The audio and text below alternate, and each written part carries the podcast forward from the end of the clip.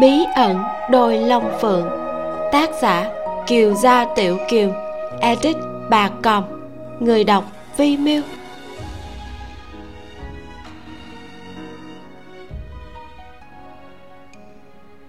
Chương 86 gánh nặng. Trong bóng đêm, khâu lẩm nhìn chằm chằm lên nóc màn lụa, không biết đang suy nghĩ gì. Thanh âm sở giao kéo hắn về hiện thực. Phu quân hôm trước, chàng bảo thiếp hãy làm những gì thiếp muốn làm. Đừng suốt ngày chỉ lo lấy lòng chàng. Thật ra, thiếp căn bản không biết thiếp chân chính thích làm gì hết. Từ nhỏ đến lớn, người khác thích điều gì thì thiếp liền làm theo. Khấu lẩm thu hồi tầm mắt, lẳng lặng nghe sở giao giải bày. Sơn đông sở thị là gia tộc thơ lễ gia truyền. Phụ thân thích thơ họa nên thiếp nghiêm túc học theo thơ họa. Đến khi thành thiếu nữ thiếp muốn gả cho ngô thanh liền nỗ lực học hỏi tất cả những gì liên quan đến đông doanh. Bây giờ thiếp thích chàng nên muốn học tra án nhờ vậy có thể hiểu biết chàng hơn trợ giúp chàng. Khấu lẩm nói ta không cần. Chàng quên thiếp đã từng kể cho chàng sao? Năm đó khi cùng tái lầu với ca ca cha lựa chọn cứu ca ca mà bỏ qua thiếp. Sở giao gối đầu lên bờ vai của hắn thanh âm tựa suối chảy róc rách khi còn nhỏ thiếp không hiểu nhiều lắm. Chỉ nghĩ cả hai đều là hài tử của cha mà cha lại thương ca ca hơn. Nhất định là vì có chỗ nào đó thiếp làm không tốt. Khâu lẩm hiếp mắt lại nói cho nên nàng mới tạo thành thói quen muốn người khác hài lòng. Sở giao nhẹ nhàng lắc đầu. Không phải muốn người khác hài lòng mà là làm cho bản thân trở nên hữu dụng cũng giống như chàng không muốn trở thành gánh nặng của người khác. Thiếp cũng không nguyện ý.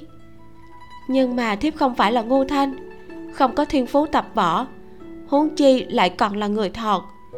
Cho dù không nguyện ý thì đời này vẫn chỉ có thể là gánh nặng của chàng bắt buộc chàng phải chăm sóc.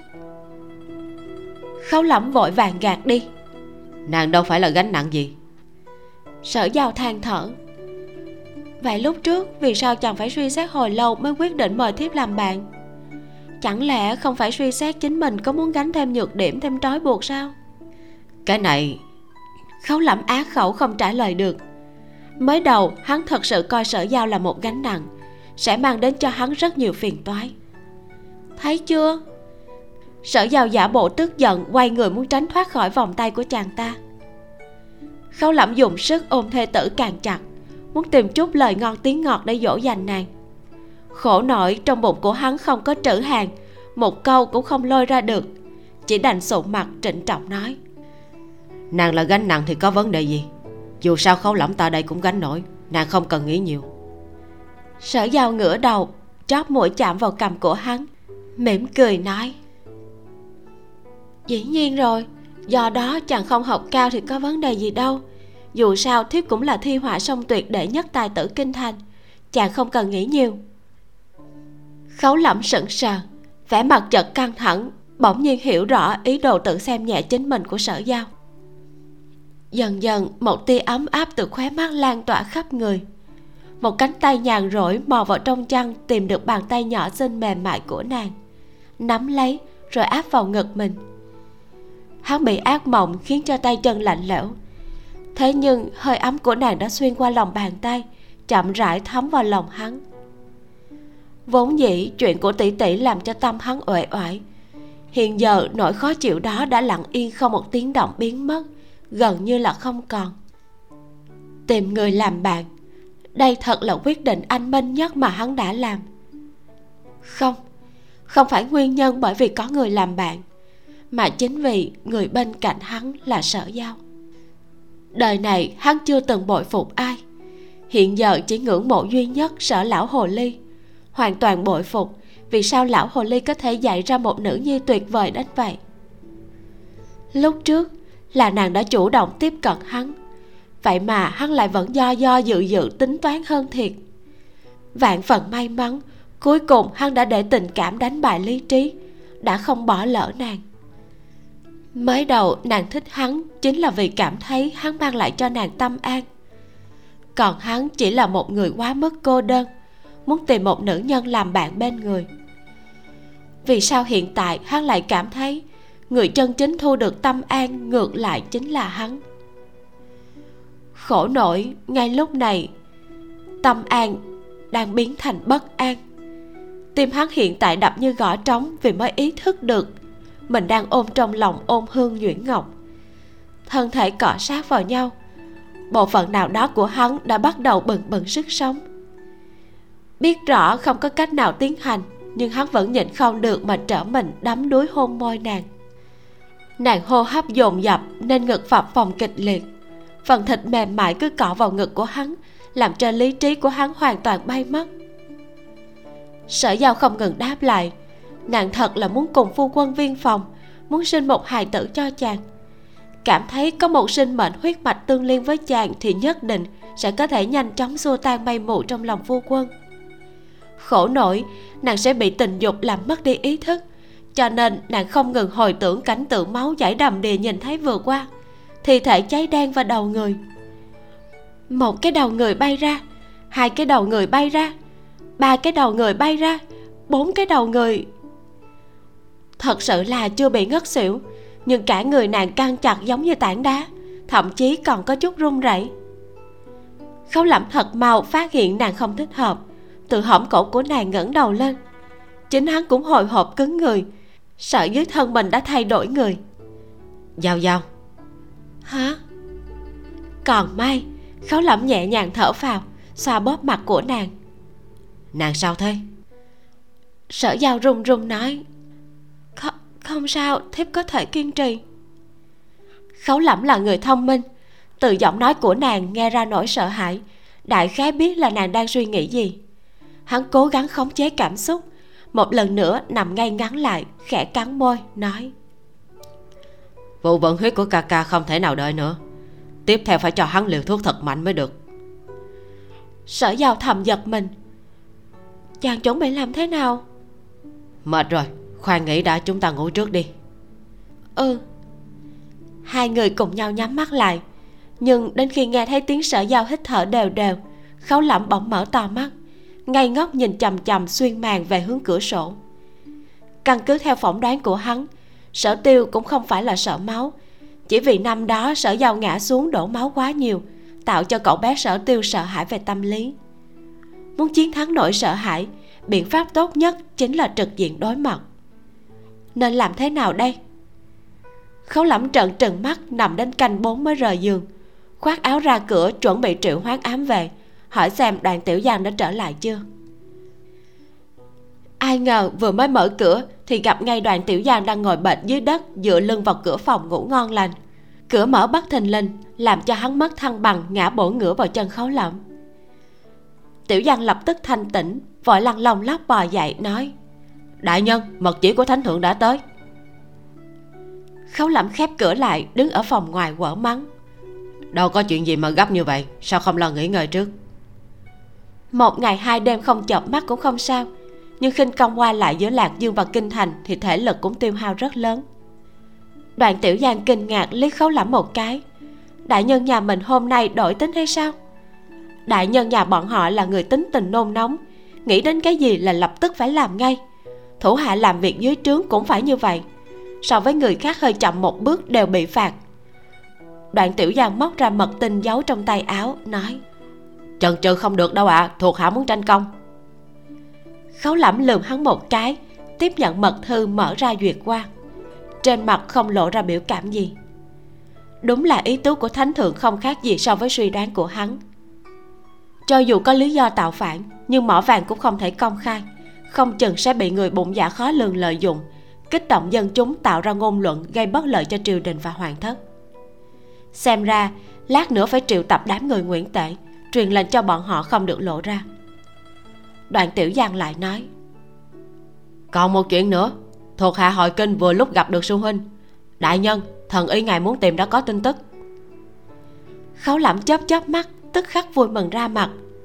Mau nói đoàn tiểu giang thuật lại. Là một du y dân gian họ đinh, không phải người trong giang hồ. Sư huynh cũng chỉ nghe người ta nói lại. Vị đinh đại phu kia chuyên trị gãy tay gãy chân, có thể khiến cho một người hai chân tàn tật đã 20 năm có thể xuống đất đi lại một lần nữa. Khấu lẩm ngược lại không tin. Nếu có du y dân gian lợi hại như vậy, vì sao chưa từng bao giờ nghe qua? Đoàn tiểu giang nhún vai. Vị đinh đại phu này thông thường chỉ lui tới ở biên cảnh nơi nào có chiến hỏa thì sẽ đến chỗ đó. Nghe qua thật là không đáng tin cậy.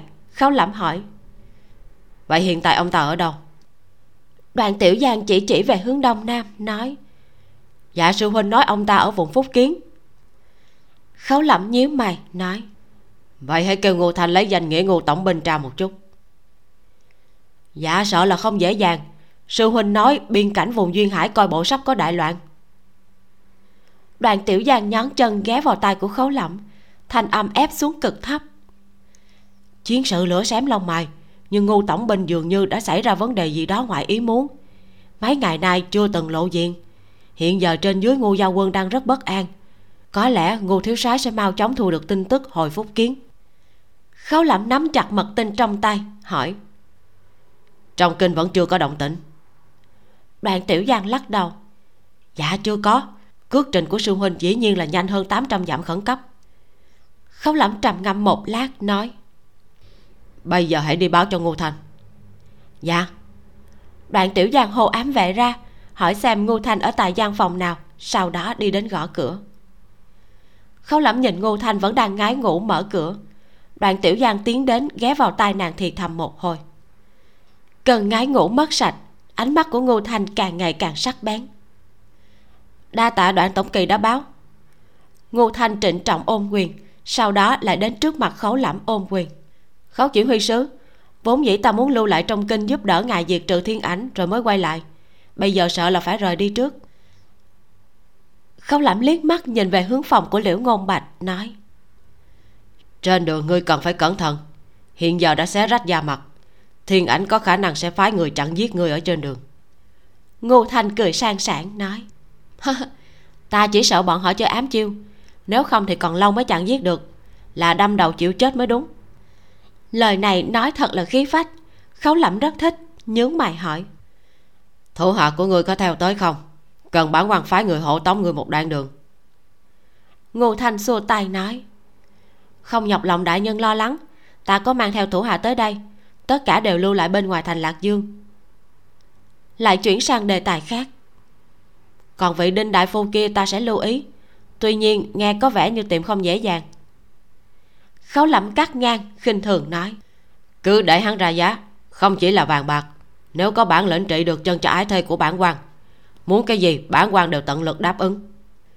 Khóe miệng của ngưu thanh nhếch lên. Muốn nói có một số việc không phải dùng tiền là có thể thực hiện được. Nhưng thấy khấu lẩm tục ngữ khí kinh miệt, nhưng thần sắc lại cực kỳ nghiêm túc đột nhiên, trong lòng nàng cảm thấy thật là xúc động. Liền đem những lời trêu chọc định nói ra nuốt xuống, gật đầu đồng ý. Ta nhớ kỹ, đại nhân còn có gì phân phó hay không? Còn có gì sao? Khấu lẩm rũ mắt. Trong đầu bỗng sinh ra một ý niệm muốn ngô thanh mang sở tiêu đi phúc kiến. Kiến thức một chút giết chóc chân chính là gì? Lấy độc trị độc, không chừng có thể chữa khỏi chứng vận huyết của hắn nhưng mới đầu sở tiêu thấy máu nhất định liền ngất xỉu. Gặp phải hiểm cảnh sẽ đổi thành sở giao. Đây mới là một phiền toái lớn cho khấu lẩm cách xa nhau ngàn dặm, cánh tay hắn không dài được đến như vậy. An toàn của sở giao không thể nào bảo đảm. Hay là hắn đi một chuyến đến phúc kiến, vừa lúc tìm kiếm vị thần y kia. Nhưng một chuyến vừa đi vừa về, sợ là phải vài tháng. Vậy làm sao có đủ thời gian để tìm bức họa núi sông vạn dặm?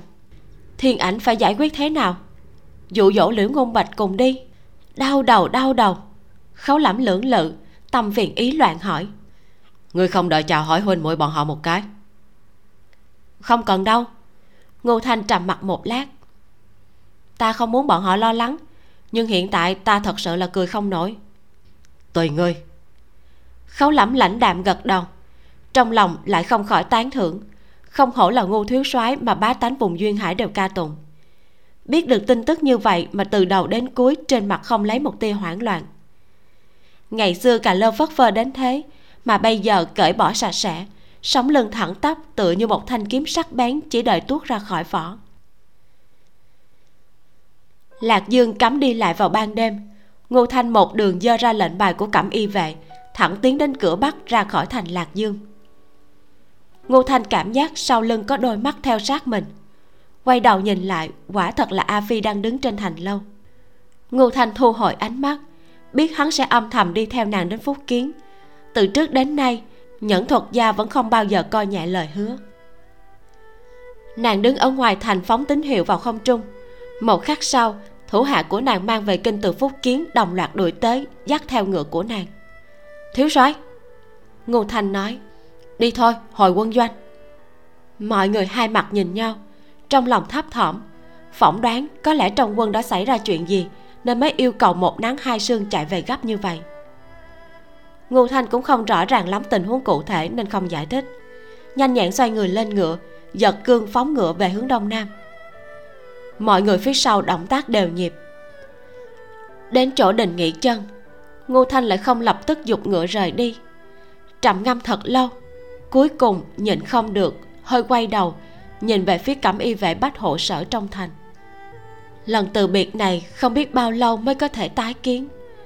Đợi đến lần sau hồi kinh, không chừng sở tiêu đã làm đúng theo lời hắn nói, thành thân vì sở gia nói giỏi tông đường. Chẳng qua, đã sớm không còn liên quan đến nàng. Thương cảm hiện ra trên mặt chỉ trong vòng một cái búng tay. Sau khi thu thập tâm tình xong xuôi vẻ mặt của ngô thanh trong chớp mắt khôi phục bình thường. Rút ra roi ngựa, đồng thời hai chân kẹp vào bụng ngựa hô to. Xuất phát! Rõ, thiếu soái. Chương 87 sổ con. Khi sở giao rời giường thì ngô thanh đã đi lâu rồi. Ngồi trong phòng ăn vài miếng cháo, sở giao cau mày hỏi một đống vấn đề. Ngô tổng binh xảy ra chuyện gì? Vì sao sư huynh của tiểu giang phải vượt ngàn dặm xa xôi chạy về báo? Có thể là âm mưu gì hay không? Tự như lúc trước thiên ảnh dụ ngô thanh từ phúc kiến về kinh. Nàng không biết vụ khấu lẩm phái sư huynh tiểu giang đi tìm thần y. Chỉ biết người này đã từng bắt cóc nàng nên không tin được. Khấu lẩm lúc đầu không nói cho nàng biết. Bây giờ cũng không định nói ra. Chưa biết kẻ được gọi là thần y có đáng tin cậy được chăng? Không muốn cho nàng hy vọng rồi lại làm nàng thất vọng. Hắn chỉ chỉ chán ý bảo nàng hãy chuyên chú ăn cơm ngô thanh mà còn phải để nàng nhọc lòng hay sao? Cho dù nàng lo lắng thì có thể làm được gì? Nói như vậy cũng không sai nhưng sở giàu vẫn oán trách. Chàng nên gọi chúng ta thức giấc để chúng ta có thể nói lời tạm biệt. Đâu cần nói gì không chừng qua vụ này thì có thể gặp lại. Khấu lẩm tâm sự đầy bụng nên nuốt không trôi. Dựa theo nguyên tắc không lãng phí mà nhai cơm như nhai sáp cùng sở giao ăn cho xong bữa sáng. Hắn còn đang tự hỏi có nên đi phúc kiến hay không cũng không biết lúc nào tìm được thời gian rảnh để lên đường. Ngô thanh đi trước là tất nhiên. Nàng sẽ ra roi thúc ngựa chạy không ngủ không nghỉ, mà hắn mang theo sở giao đương nhiên là đuổi không kịp. Huống chi sự tình ở lạc dương còn chưa giải quyết xong. Sở giao không biết tính toán của khốn lẫm, chỉ cảm thấy lời này là muốn an ủi nàng. Lần trước từ biệt phải mất 5 năm mới tái kiến, lần này không rõ sẽ kéo đến năm nào tháng nào. Chờ lát nữa ca ca mà biết sợ là tinh thần lại sa sút một thời gian. Quả nhiên, lúc chạng vạn khi mọi người từ bên ngoài trở về, khấu lẩm tụ họp tất cả trong sân viện, báo cho bọn họ chớ có lộ ra vụ mỏ vàng. Ai cũng nhao nhao đáp ứng, chỉ có một mình sở tiêu dường như không nghe thấy, hai mắt vô thần. Hôm qua, hắn hờn dỗi cả một ngày, tuy ở sát bên phòng của ngô thanh, nhưng cứ nhịn xuống không thèm gặp nàng. Ban đêm trằn trọc khó ngủ tỉnh lại mới hơn nửa đêm. Chuẩn bị buổi sáng rời giường sẽ tới giải hòa với nàng. Không ngờ được nàng đã đi mất. Hôm nay suốt một ngày, hắn đều cảm thấy trong lòng rất vắng vẻ. Viên thiếu cẩn sau khi nghe xong khấu lẩm dặn dò, liền căm giận bất bình.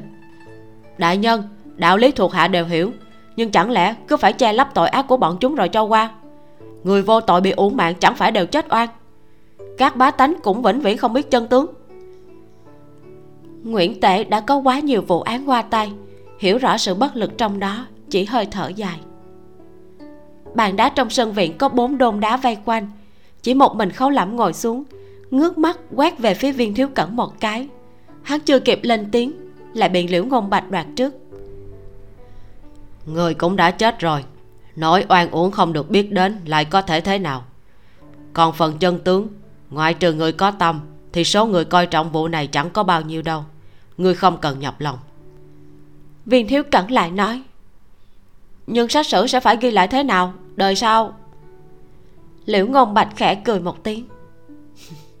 Sách sử sẽ ghi lại. Lạc vương có ý đồ mưu phản nhưng bị thất bại. Ngươi biết chân tướng bộ muốn sửa lại sao? Viên thiếu cẩn nháy mắt ngậm miệng. Liễu ngôn bạch lại nói nhưng ta cảm thấy khi vụ mỏ vàng bị giấu nhẹm. Với thanh danh của lạc vương và khấu chỉ huy sứ, sử sách phần nhiều sẽ ghi lại. Chỉ huy sứ cẩm y vệ khấu lẫm là tiểu nhân gian tà gom tiền vô độ. Lạc vương không muốn thông đồng làm bậy nên mới bị bôi nhọ tội mưu phản. Viên thiếu cẩn hoàn toàn ngậm miệng. Hồi tưởng những cuốn sách sử mà hắn đã từng học qua, không biết dưới từng câu văn đã vùi lấp bao nhiêu chân tướng máu chảy đầm đìa. Khấu lẫm cúi đầu nhìn móng tay của mình khóe miệng hơi nhếch, nói. Lời này của liễu tiến sĩ nghe rất thâm minh đại nghĩa. Có thể lý giải cả quyết định của thánh thượng. Nhưng sao bản quan lại cảm thấy trong lòng của ngươi đang trào phúng? Sắc mặt của nguyễn tể biến đổi. Khấu chỉ huy sứ, liễu huynh tuyệt đối không có ý này. Nguyễn tể dĩ nhiên biết liễu ngôn bạch đang thầm trào phúng. Chế dẻo thánh thượng mặc kệ thế đạo, có bị mưa gió to lớn vùi dập thành bộ dáng gì đi nữa, vẫn chỉ lo duy trì cảnh thái bình giả tạo lời này nói ra thì cảm y vệ có quyền tử hình liễu ngôn bạch ngay tại chỗ vì tội khi quân. Liễu ngôn bạch đứng thẳng tựa thân cây tùng nhàn nhạt nói hạ quan cũng không biết khấu chỉ huy sứ lại bác học đa tài đến thế còn biết được thuật độc tâm. Sở giao đứng ở trong phòng nghe ngóng bởi vì chỗ mấy người nói chuyện không xa với khung cửa sổ nên nàng nghe được cực kỳ rõ ràng. Nàng có chút đổ mồ hôi lạnh vì sự to gan của liễu ngôn bạch khâu lẩm đoán tiên sinh là thiếu ảnh chỗ thiên ảnh. Sở giao không tin. Vị lão sư này xưa nay không hề khom lưng với quyền quý. Bằng không, năm xưa cũng không đắc tội nhiều người như vậy. Mặc dù được trịnh quốc công cho một chỗ dựa tốt, mà vẫn để vụt khỏi tay vị trí trạng nguyên, bị ném đến quốc tử giám làm trợ giáo. Ngay cả phụ thân cũng tiếc hận cho tài hoa và khát vọng của liễu ngôn bạch. Khổ nổi, tiên sinh quá mất cố chấp, quá mất cứng đầu không biết cách cư xử. Căn bản không thích hợp tham gia chính trường. Đi dạy học cũng tốt. Viên thiếu cẩn ngửi không ra mùi thuốc súng, chỉ lo hỏi. Vậy kế tiếp là áp giải lạc vương vào kinh, hắn sẽ bị xử tử hay sao? Nguyễn tể muốn tách ra khỏi đề tài giữa khấu lẫm và liễu ngôn bạch, vội vàng trả lời. Chỉ là có ý đồ mưu phản mà thôi, cũng không có hành động thực tế để chứng minh. Lạc vương là hoàng tộc, phóng chừng chỉ bị phán giam cầm chung thân phạm tội vậy mà chỉ bị giam cầm. Viên thiếu cẩn cảm giác sâu sắc luật đại lương từ gốc rễ đã không công bằng. Bỗng nhiên lại nghĩ đến, nói, vậy còn chỉ huy sứ thần đô vệ bùi chí khôn thì sao? Khấu đại nhân ngài có bẩm báo thánh thượng hay không? Khấu lẩm nhìn về phía liễu ngôn bạch. Liệu tiến sĩ đoan xem bản quan có bẩm báo chưa? Liễu ngôn bạch lắc đầu, nói, không hề nếu muốn định tội lạc vương thì cần thiết phải cho bùi chí không phủi sạch quan hệ thoát ra. Sau lưng hắn là hai nhà bùi tống. Căn bản không thể xử trí hắn được. Cho dù là thánh thượng cũng không thể muốn làm gì thì làm. Biết rõ thánh thượng đụng vào hắn không được, vậy thì khấu chỉ huy sứ cần gì phải làm điều thừa mà bẩm báo? Tội gì còn phải đối diện với khả năng bị bùi gia cắn ngược một cái? Viên thiếu cẩn nói, vậy chẳng phải quá tiện nghi cho hắn? Sở tiêu rốt cuộc đã thanh tỉnh một chút, mỉa mai nói. Bùi chí khôn đang đứng về phe viên gia của người đó. Viên thiếu cẩn nghiêm mặt phản bác. Vụ mỏ vàng phụ thân ta khẳng định là không hiểu. Phụ thân ta tuy rằng, nhưng ông ấy không làm đến mức đó đâu. Sở tiêu cười lạnh. Vậy thì cũng phải. Viên thủ phụ chỉ cần ngồi ở nhà là bao nhiêu vàng bạc tài bảo đưa tới cửa. Quả thật trước mắt một cái mỏ vàng hẹn mọn kia, đâu cần phải bí quá hóa liều. Ngươi! Viên thiếu cẩn giận thẳng lông mày. Ngày hôm qua mới nói cái gì mà huynh đệ tốt phải giúp đỡ lẫn nhau. Mới qua một ngày mà đã nói móc chàng ép hắn. Mệt hắn tối hôm qua còn nghiêm túc tự hỏi cả đêm, có nên tiêu tan hiểm khích lúc trước với tên bạn học này hay không? Vào ngay lúc này, đoàn tiểu dân ở bên ngoài bẩm báo. Đại nhân, chỉ huy sứ thần đô vệ bùi chí không bái phỏng. Khó lẩm chậm rãi đứng dậy, nói, để hắn chờ ở phòng nghị sự. Dạ người là do bản quan mời đến. Khấu lẩm thuận miệng giải thích, sau đó nhìn về phía viên thiếu cẩn nói. Bản quan nhớ rất rõ thư pháp của người cực tốt, rất giỏi bắt chước chữ người khác. Lúc trước khi tam tiên hội thẩm đã từng bắt trước bút tích của sở tiêu làm chứng cho hắn. Viên thiếu cẩn ngẩn ra. Đại nhân muốn thuộc hạ bắt trước bút tích của ai? Khấu lẩm không đáp, chỉ nói. Đi theo bản quan lại chỉ ba người liễu ngôn bạch nói. Các người cũng đi lại là một ngày mặt trời chiều ngã về tây bên ngoài cẩm y vệ bách hộ sở, một đoàn thần đô vệ bội đao chỉnh tề xếp thành hai hàng. Ngoài phòng nghị sự, chỉ huy thiêm sự la minh huy mang theo một đội binh tinh nhuệ đứng đầy khắp sân. Trong bầu không khí chết chóc kia khấu lẩm nhàn nhã bước vào phòng nghị sự. Nhìn về phía bùi chí khôn đã an tọa ở ghế đầu tiên phía dưới bên trái, mỉm cười nói, ai chà, bùi chỉ huy sứ bày ra quan uy thật lớn bùi chí khôn lãnh đạm đáp trả. Ta chỉ là trong lòng sợ hãi, phải tự bảo vệ mình mà thôi. Khấu lẩm đi đến ghế chủ vị trên cao ngồi xuống. Liễu ngôn bạch và những người khác ngồi ở dãy ghế dành cho khách bên phải. Khấu lẩm nói nói đến đâu rồi? Ở ngay dưới mí mắt của thần đô vệ thì bản quan đang phải trải qua những ngày bất an mới đúng. Sao lại thế này? Không ai dân trà cho chỉ huy sứ đại nhân à? Bùi chí khôn lập tức đáp không cần. Hắn nào dám uống trà của khấu lẩm sợ khấu lẩm âm thầm hạ độc. Quét mắt một cái về phía mấy người liễu ngôn bạch đều chỉ là những kẻ tham dự có thể yên tâm nói chuyện. Bùi chí khôn hỏi khấu chỉ huy sứ mời ta đến có phải là chỉ thị của thánh thượng đã tới rồi không? Khấu lẩm gật đầu ừ ý của thánh thượng chính là vụ mỏ vàng cần thiết phải ém nhẹm. Nắm tay siết chặt của bùi chí khôn rốt cuộc lơi lỏng cứ như vậy thì an toàn của hắn càng được bảo đảm hơn. Rốt cuộc, vụ mỏ vàng là sự tình quan trọng. Hắn thân là tổng chỉ huy sứ, mà nếu cứ một mực bảo rằng không biết, căn bản không thể nào chấp nhận được. Khấu lẩm đưa mắt ra hiệu cho đoạn tiểu giang. Đoạn tiểu giang cầm một quyển sổ con đưa cho bùi chí khôn. Bùi chí khôn mở ra đọc. Là sổ con khấu lẩm chuẩn bị đưa đến nội các buộc tội lạc vương mưu phản. Viết đúng như những gì ước hẹn trước đây người tố giác là bùi chí khôn, sổ con có ký tên của khấu lẩm và quan ấn. Khấu lẩm nói, bây giờ chỉ thiếu một phần sổ con của người. Bùi chí khôn gật đầu đáp, ta trở về sẽ viết ngay. Khấu lẩm cười lạnh nói bùi chỉ huy sứ hãy viết ngay tại chỗ này đi. Ngươi không yên tâm thì bản quan cũng không yên tâm. Bản quan sẽ nhìn ngươi viết. Sổ con của bản quan sẽ do ngươi phái người đi đưa sổ con của ngươi sẽ do bản quan phái người đi đưa. Làm như vậy thì cả hai chúng ta đều được an tâm. Bùi chí không trầm ngâm. Quả thật là hai bên đều an tâm. Trước tiên, hắn ra khỏi phòng nghị sự, hô tới một ám vệ bên người, giao sổ con của khấu lẫm cho ám vệ. Phân phó hắn đi kinh thành, đem tới phủ an tế hầu, để phụ thân hầu gia đưa vào nội các. Phân phó xong mới quay lại viết sổ con ngay cả văn phòng tứ bảo của cẩm y vệ bách hộ sở đều không cần. Phân phó thủ hạ hồi nam đại doanh lấy tới. Sau đó, la thiêm sự đưa vào trong sảnh, nói, đại nhân, đồ ngài muốn đây rồi. Bùi chí khôn bắt đầu viết sổ con. Mấy người ngồi bên phải hai mặt nhìn nhau. Liễu ngôn bạch thì bận quan sát khấu lẫm đang ung dung uống trà. Biết hắn chuẩn bị làm khó dễ bùi chí khôn, thậm chí có khả năng sẽ ngỗ nghịch thánh ý xoay chuyển càng khôn nhưng thật là đoán không ra khấu lẩm tính làm thế nào. Những chuyện liên quan đến đảng phái chính trị, liễu ngôn bạch thừa nhận mình không đủ năng lực khống chế đại cục bằng khấu lẩm viết xong rồi. Bùi chí không ký tên rồi nhấn xuống quan ấn, giao cho đoàn tiểu giang. Đoàn tiểu giang lại đưa cho viên thiếu cẩn. Viên thiếu cẩn kinh ngạc tiếp nhận, mở ra nghiêm túc nghiên cứu từng câu từng chữ. Khấu lẩm hỏi, thế nào? Viên thiếu cẩn đang định nói là không thành vấn đề. Sống lưng đột nhiên cứng đờ. Nhớ tới lúc nãy khấu lẩm có hỏi hắn có phải giỏi về bắt chước chữ viết hay không. Viên thiếu cẩn chợt minh bạch nguyên nhân khấu lẩm trao quyển sổ con cho hắn. Khấu lẩm chính là đang muốn hỏi hắn có nắm chắc bắt chước được chữ viết của bùi chí khôn hay không.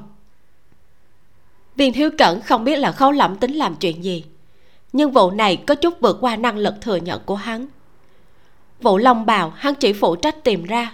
Trong lòng biết rõ nhưng vẫn chưa tham dự. Hiện giờ, hắn lại trực tiếp tham dự vào vụ này. Thậm chí còn có khả năng phạm tội khi quân. Nhưng hắn tin tưởng khấu lẩm không hãm hại mình. Đại nhân luôn có những hướng đi không bình thường. Chắc chắn là có thâm ý nào đó. Lòng bàn tay của viên thiếu cẩn đổ mồ hôi đầm đìa, nhưng vẫn trịnh trọng gật đầu. Không thành vấn đề hắn thấy khấu lẩm dường như nhẹ nhàng thở phào cho hắn một ánh mắt, tên nhóc ngươi có tiền đồ. Chương 88 thế đạo. Nếu không có vấn đề gì thì ta đây cáo từ. Bùi chí không không muốn nấn ná trên địa bàn của cẩm y vệ một chút xíu nào, đứng dậy ôm quyền chuẩn bị rời đi. Khấu lẩm dựa người vào lưng ghế, đầu ngón tay liên tục điểm vào tay vịnh, nói, khoan đã tay của bùi chí khôn lập tức đặt trên chui đao nghi hoặc hỏi.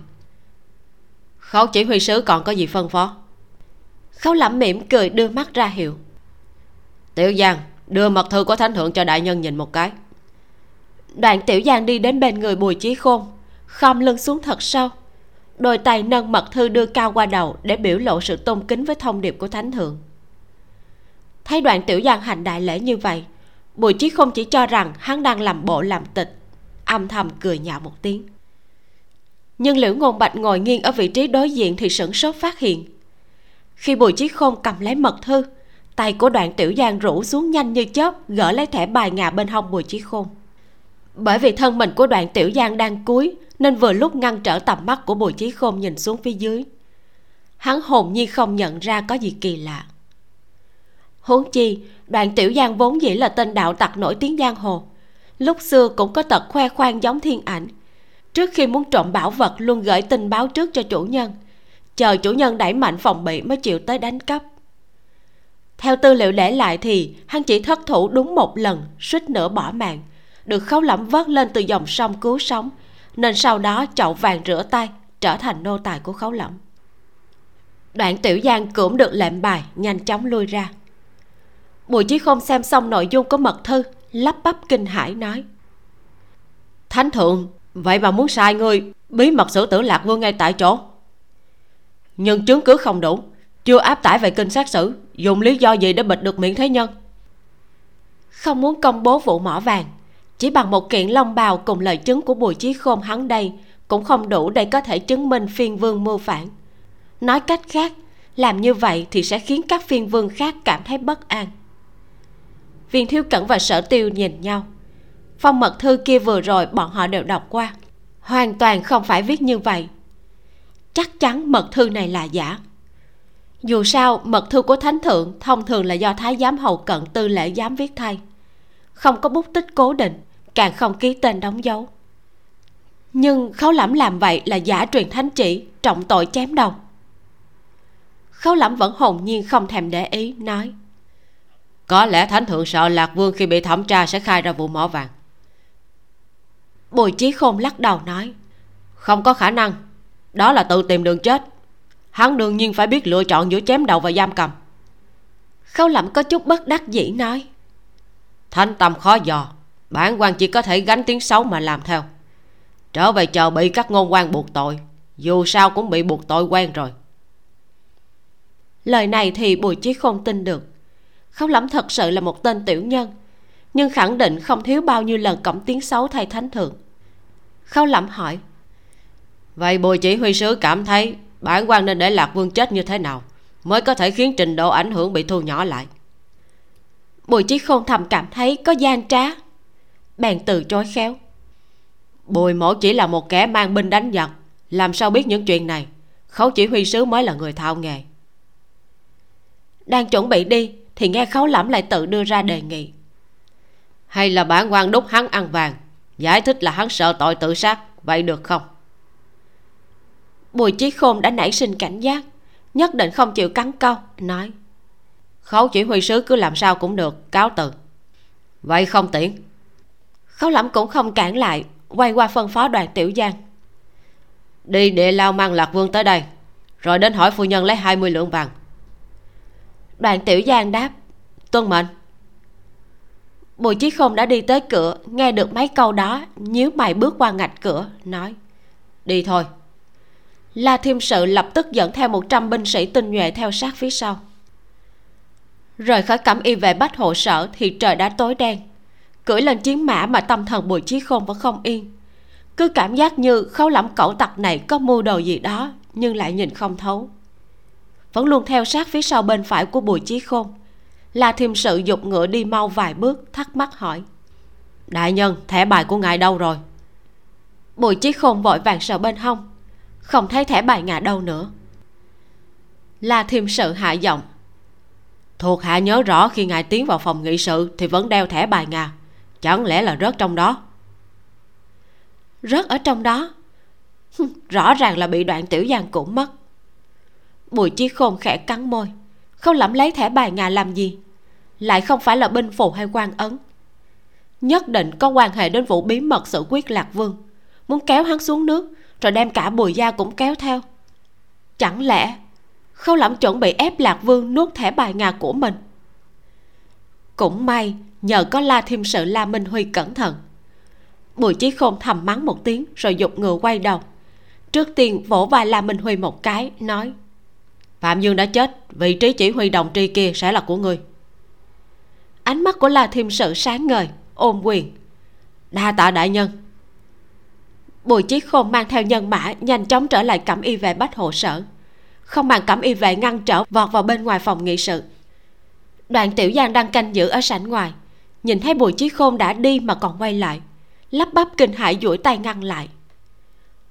Bùi chỉ huy sứ, lúc này đại nhân không tiện gặp khách bùi chí khôn càng thêm xác định khấu lẫm chuẩn bị kéo hắn xuống nước. Chỉ lo bước nhanh về hướng đại sảnh, nói, ta có chuyện quân cơ quan trọng. Hơn 10 cảm y vệ lập tức rút đao xông lên. Là thiêm sự cầm đầu binh sĩ tinh nhuệ của thần đô vệ số lượng đông hơn cảm y vệ vài lần, cũng đồng loạt rút đao giằng co với cảm y vệ. Bùi chỉ huy sứ dám xâm nhập vào địa bàn của khấu lẫm bọn họ không được mệnh lệnh nên không dám đi vào. Chỉ phụ trách ép cảm y vệ không dám xông lên chỉ có đoạn tiểu giang đuổi theo sau bùi chí khôn tiến vào đại sảnh. Bùi chí khôn vừa xông vào, liền ngẩn người. Trong phòng đã không thấy mấy người khấu lẫm, chỉ còn lại lạc vương bị xiềng xích nằm dưới đất, ngực bị đâm một đau vẫn còn ào ạt đổ máu. Nhìn qua giống như là vừa mới bị đâm. Lạc vương vẫn còn ý thức. Nhìn thấy bùi chí khôn, bèn nhớ tới kẻ phản đồ. Hai mắt gắt gao nhìn trầm trầm hắn. Dùng hết sức lực còn sót lại run rẩy chỉ vào hắn muốn nói. Người, bùi chí khôn không phản ứng kịp. Bất chợt về một tiếng, một mũi tên bắn lén từ ngoài cửa sổ bay vào. Trong lòng hắn kinh hãi, vừa né tránh, đồng thời lập tức rút đao. Ngay khi bùi chí khôn vừa rút đao, thì đôi tay đoạn tiểu giang bỗng nhiên chộp lấy lưỡi đao của hắn xẹt qua. Lưỡi đao lập tức dính đầy máu. Đoạn tiểu giang chấn kinh hô to. Bùi chỉ huy sứ ngoài sân, la thiêm sự đang cùng cẩm y vệ đối đầu nghe kêu lập tức vọt vào. Binh sĩ thần đô vệ theo sau đều sững sờ tại chỗ. Trong đại sảnh, chỉ huy sứ nhà bọn họ vẫn đang cầm đao. Mũi đao còn nhỏ máu. Trước mặt là lạc vương nằm dưới đất bị đâm một nhát. Đôi mắt của lạc vương vẫn tròn tròn như muốn nứt ra chỉ vào chỉ huy sứ nhà bọn họ. Đoạn tiểu giang hoàn toàn không đeo đao. Cảm y vệ thu được tin tức tới chi viện cũng theo sau vọt vào, cùng nhau ngay người đã xảy ra chuyện gì? Thanh âm của khấu lẫm từ hành lang truyền tới. Hai bên vệ đều nín thở, nhường ra một con đường để hắn đi vào. Khấu lẫm thấy thế thì cả kinh hô lên. Bản quan đang thẩm vấn lạc vương. Mới vừa ra ngoài đi phương tiện mà bùi chỉ huy sứ đã quay lại giết chết vương gia rồi. Đoạn tiểu giang càng kinh hoàng hơn, nói, thuộc hạ không ngăn được. Bùi chỉ huy sứ nhất định phải vọt vào. Không nói hai lời liền rút đao giết chết vương gia lửa giận của bùi chí khôn bốc lên tận trời, giờ đào chỉ vào khấu lẫm. Khấu lẫm, ngươi trộm thẻ bài ngà của ta ta quay lại muốn lấy thẻ bài ngà chính là ngươi thiết kế hãm hại ta. Thẻ bài ngà khấu lẫm chỉ chỉ bên hông của bùi chí khôn. Hai vệ đều đồng loạt nhìn về phía bên hông bùi chí khôn, biểu cảm trên mặt đều là trợn tròn mắt nói dối. Trong lòng của bùi chí khôn nhảy dựng duỗi tay sờ một cái, thẻ bài ngà lại quay về rồi. Là đoạn tiểu giang vừa rồi cản hắn đã đeo trả lại. Hắn lập tức nhìn về phía la thiêm sự. Người tới đây nói rõ. La thiêm sự mồ hôi lạnh chảy ròng ròng, lắp bắp. Đại nhân, nói nói cái gì? Bùi chí khôn nói. Là ngươi nhắc nhở ta thẻ bài ngà không thấy, ta mới quay lại. La thiêm sự khó xử lắp bắp hạ hạ quan hạ quan. Bùi chí khôn hơi giật mình, rồi cười lạnh. Hay thật, hắn đã cho người chỗ tốt gì? Khâu lẩm thu hồi kinh ngạc, lạnh giọng quát. Khai phong cẩm y vệ thiên hộ sở đồng, bắt lấy bùi chí khôn mấy ngày trước cẩm y vệ thiên hộ sở mới được điều tới từ khai phong xông vào bao vây bùi chí khôn xoay người đưa ra lệnh bài cẩm y vệ, hô lên với binh sĩ thần đô vệ cẩm y vệ phá án. Người không liên quan tránh ra thần đô vệ cũng sợ cẩm y vệ. Bọn họ đều đưa mắt nhìn về phía la thiêm sự, xin chỉ thị. La thiêm sự làm như là trải qua mấy phen dãy dụa rồi mới hạ lệnh. Trước tiên rút khỏi bách hộ sở, ở bên ngoài chờ lệnh. Rõ. Khi la thiêm sự rời khỏi đại sảnh, nhìn về phía khấu lẩm nhớ tới khấu lẩm mời hắn mật đàm. Chỉ huy sứ và chỉ huy đồng trị đều bị rơi đài người đứng thứ ba là người được lợi nhất. Bản quan sẽ cùng lại bộ thượng thư liên hợp đẩy người ngồi lên vị trí chỉ huy sứ. Sau này thần đô vệ sẽ là của người. Bản quan và sở đảng đều là chỗ dựa cho người. Trong nguy hiểm cầu kỳ ngộ, tuyệt đối không thể bỏ lỡ. Khấu cẩu tật bùi chí không cầm đao lửa giận tận trời. Đã bị tức gần như mất hết lý trí. Hắn muốn giết khấu lẩm nhất định phải giết chết tên cẩu tặc kia, giết chết tên tiểu nhân đê tiện âm hiểm vô liêm sĩ nhưng hắn căn bản không thể nào thoát ra khỏi đau trận của cẩm y vệ. Đám cẩm y vệ địa phương ngoại trừ khai phong thiên hộ sở là thật sự, còn lại tất cả đều là ám vệ bên người khấu lẫm giả trang. Võ công không thể khinh thường. Huống chi trong đó còn có lục thiên cơ dịch dung, bùi chí khôn đâu thể nào là đối thủ. Chỉ đấu hai ba chiêu thì bùi chí khôn đã bị tước đau áp quỳ gối trên mặt đất. Người ra ngoài trước. Khấu lẩm chỉ chỉ vào thiên hộ kia.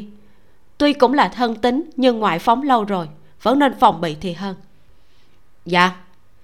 Thiên hộ không nói hai lời, liền dẫn binh lui ra.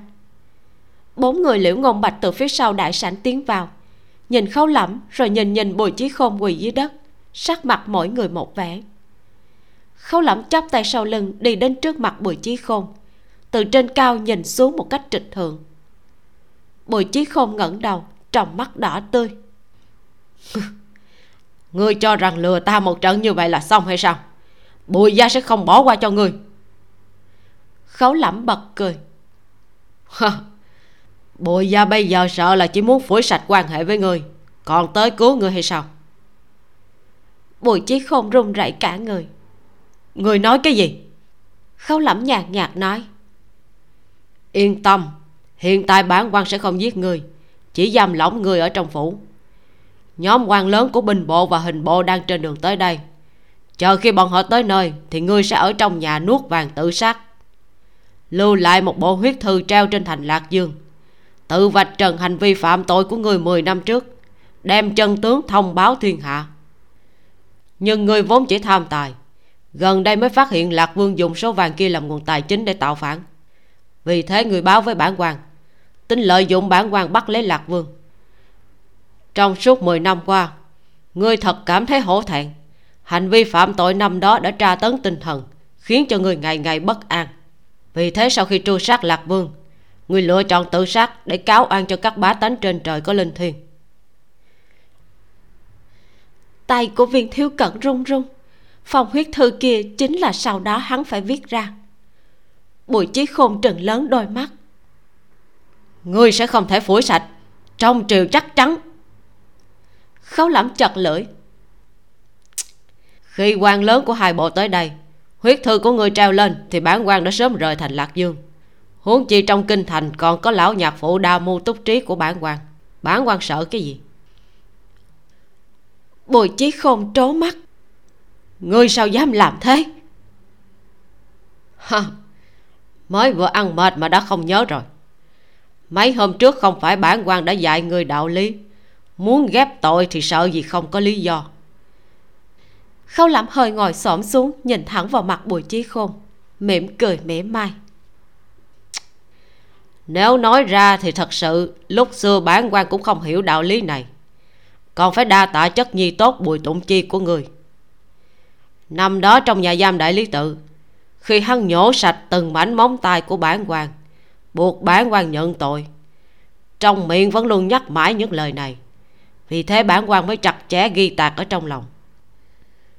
Bùi chí khôn thật sự sợ hãi, chớp mắt một cái, thu hồi khí thế cầu xin.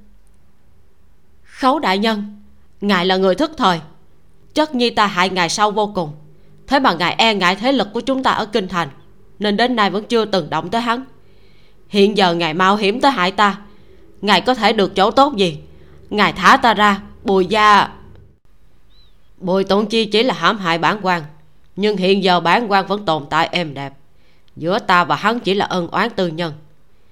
Nhưng ngươi hại chết bao nhiêu kẻ vô tội ngươi có biết không?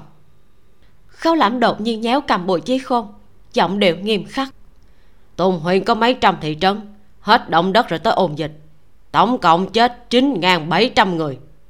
Bùi chí khôn đã gần như hỏng mất, nhưng vẫn nhìn không được quát. Vậy thì có quan hệ gì đến ngươi? Khấu lẩm bị hắn rống như vậy nhưng vẫn bình tĩnh. Thật lâu sau mới nhàn nhạt ra lệnh. Phong bế miệng hắn lại, xiên lại, giam giữ một đêm tại địa lao. Sau đó đưa hắn về phủ giam lỏng, canh giữ cẩn thận. Rõ. Lục thiên cơ chắp tay rồi kéo bùi chí khôn lên cúi đầu xuống tận lực không đối diện với liễu ngôn bạch. Bùi chí khôn vẫn rống giận. Gian tặc tạ thành quỷ cũng không buông tha ngươi. Quỷ? Khấu lẩm hừ một tiếng rồi chậm rãi nói. Trên đời nếu thật sự có quỷ, vậy hơn chín ngàn quỷ hồn kia đã sớm gặm ngươi đến tận xương cũng không còn. Đúng là từ trên người các ngươi đã chứng tỏ cho bản quan thấy rõ một chân lý thế đạo này sớm đã chính không thể áp tà. Ngay cả ông trời cũng bắt nạt kẻ yếu. Muốn trị phục các ngươi cần thiết phải càng tà, càng gian, càng tán tận lương tâm hơn nhiều so với các ngươi giọng điệu của khấu lẩm cực kỳ bình đạm. Nói xong lời cuối cùng, trên khóe môi còn treo một tia cười dữ tợn, khiến cho người ta phát lạnh đến tận xương cốt. Liễu ngôn bạch hơi thất thần, nhìn bóng lưng của khấu lẩm lời này của khấu Lẫm cũng là điều hắn từng ngộ ra. Cho nên hắn mới đồng ý gia nhập thiên ảnh lấy ác trị ác lấy bạo chế bạo. Lật đổ vương triều minh thì thối nát đến độ không có thuốc nào cứu được thành lập một triều đại cải cách hoàn toàn. Khấu Lẫm, có lẽ chính là bạn cùng chí hướng với hắn. Có lẽ không cần diệt trừ. Dụ dỗ hắn gia nhập tổ chức không phải hoàn toàn không có khả năng. Có khấu Lẫm thì thiên ảnh sẽ như hổ thêm cánh. Tuy không dễ dàng, nhưng hắn tận lực thử một lần. Không thể thực hiện được, mới hạ thủ cũng không muộn.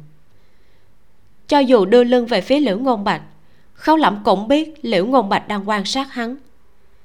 Từng câu, từng chữ mới vừa nói ra đều là những lời từ đáy lòng hắn. Nếu liễu ngôn bạch cho rằng hắn là bạn cùng chí hướng, không chừng sẽ muốn dụ dỗ hắn. Chính mình tìm một cái cớ mời hắn đi phúc kiến chắc chắn hắn sẽ đồng hành. Khấu lẩm không có tâm tư gia nhập tà giáo làm kẻ nằm vùng. Để hắn giống như lục thiên cơ chịu người sai khiến là không có khả năng. Hắn chuẩn bị dụ dỗ liễu ngôn bạch. Vấn đề này không vội. Trước mắt chuyện quan trọng nhất chính là trở về phòng ăn cơm chiều với sở giao. Tiểu giang. Khấu lẩm hô một tiếng. Đại nhân. Đoàn tiểu giang nhảy bén dâng lên một cái khăn khấu lẩm xem xét hai bàn tay tiểu giang. Thấy sớm đã được băng bó cẩn thận, vẫn hoạt động tự nhiên, mới tiếp nhận khăn do hắn đưa tới. Khấu lẩm vừa đi về phía hậu nha, vừa cẩn thận lau bàn tay đã bóp cầm bùi chí khôn. Ngại bẩn. Chương 89 hương nghị. Khấu lẩm trở về viện thì trời đã sập tối, cửa sổ vẫn theo thông lệ mở rộng từ xa đã nhìn thấy sở giao đang an tĩnh ngồi trước khung cửa cúi đầu vẽ tranh. Một đường từ kinh thành tới lạc dương, nàng giống như đã thành thói quen. Cho dù án đài không ở dưới cửa sổ, nàng cũng sẽ kêu người dời qua. Khấu lẩm ngừng chân ở cổng viện, lẳng lặng nhìn nàng. Ai nói hắn không học vấn, không hiểu hội họa? Hiện tại trong mắt hắn, nàng thật đẹp như một bức tranh. Mà nàng ở chỗ nào thì nơi đó sẽ thành một cõi thanh tịnh khâu lẩm cảm thấy rất kỳ diệu. Có đôi khi nhìn nàng yếu ớt khiến cho người ta đau lòng. Nhưng có đôi khi, chỉ cần nhìn nàng thì trong lòng hắn lại tràn ngập một cổ sức mạnh, khó có thể miêu tả. Dễ dàng vuốt phẳng sự nôn nóng, hắn thường không tự mình khống chế được. Sở giàu nghe thấy động tĩnh, bút vẽ trong tay tạm dừng, ngửa đầu nhìn về phía phu quân. Môi đỏ hơi cong, hỏi, bận rộn xong rồi? Khâu lẩm cất bước về hướng cửa sổ. Tầm mắt rũ xuống thấy nàng vẫn còn dựa theo ngu thanh miêu tả vẽ lại ngũ quan. Trong lòng hắn biết làm như vậy cũng vô dụng nhưng không ngăn lại. Cứ để cho nàng giết thì giờ. Đột nhiên nhớ tới một vấn đề liền hỏi. Vì sao nàng thích ngồi bên cạnh cửa sổ? Rõ ràng trong phòng bọn họ ở phủ thượng thư án đài cũng dựa sát cửa sổ. Sở giao do dự cắn cắn môi rồi mới nói. Bởi vì thiếp phát hiện ngồi cạnh cửa sổ có một vài ưu điểm. Khâu lẩm tò mò nhìn vẻ mặt của nàng hỏi ưu điểm gì? Sở giao làm ra vẻ thần thần bí bí ngoắt ngoắt ngón tay. Khâu lẩm thật sự bị gợi lên lòng hiếu kỳ chắp tay sau lưng chồm người qua khung cửa sổ eo bụng dán vào bệ cửa đưa lỗ tai kề sát vào miệng sở giao nghe nàng thì thầm như vậy, mỗi khi chàng về thì thiếp có thể biết ngay. Có thể sớm chút nhìn thấy chàng, mà chàng cũng có thể sớm chút nhìn thấy thiếp. Thân người của khấu lẩm cứng đờ, vành tay được nàng thì thầm qua bỗng nhiên đỏ ẩn nóng lên. Có đôi khi những câu nói thoát ra khỏi miệng nàng dường như được tẩm mật ngọt liệm tiến thẳng vào lòng hắn. Trước khi đứng thẳng dậy, hắn vốn định cắn một miếng trên cánh môi của nàng nhưng bởi vì ám vệ đang nhìn chằm chằm nên hắn vẫn phải bảo trì một chút hình tượng. Hắn bèn hắn giọng hỏi.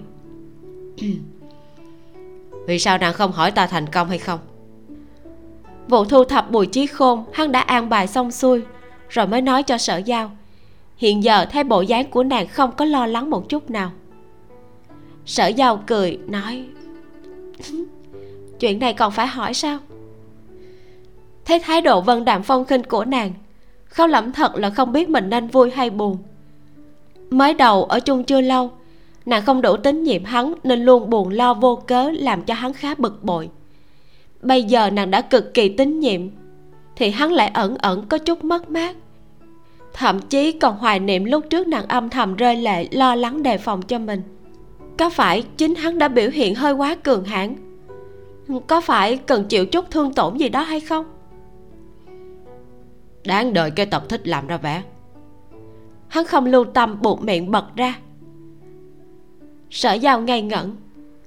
Hả? Nói thiếp à à không. Hắn chỉ tự dè biểu bản thân mà thôi. Khấu lẩm ngượng ngùng, xoay người, đi tới trước phòng đẩy cửa tiến vào, lái sang đề tài khác.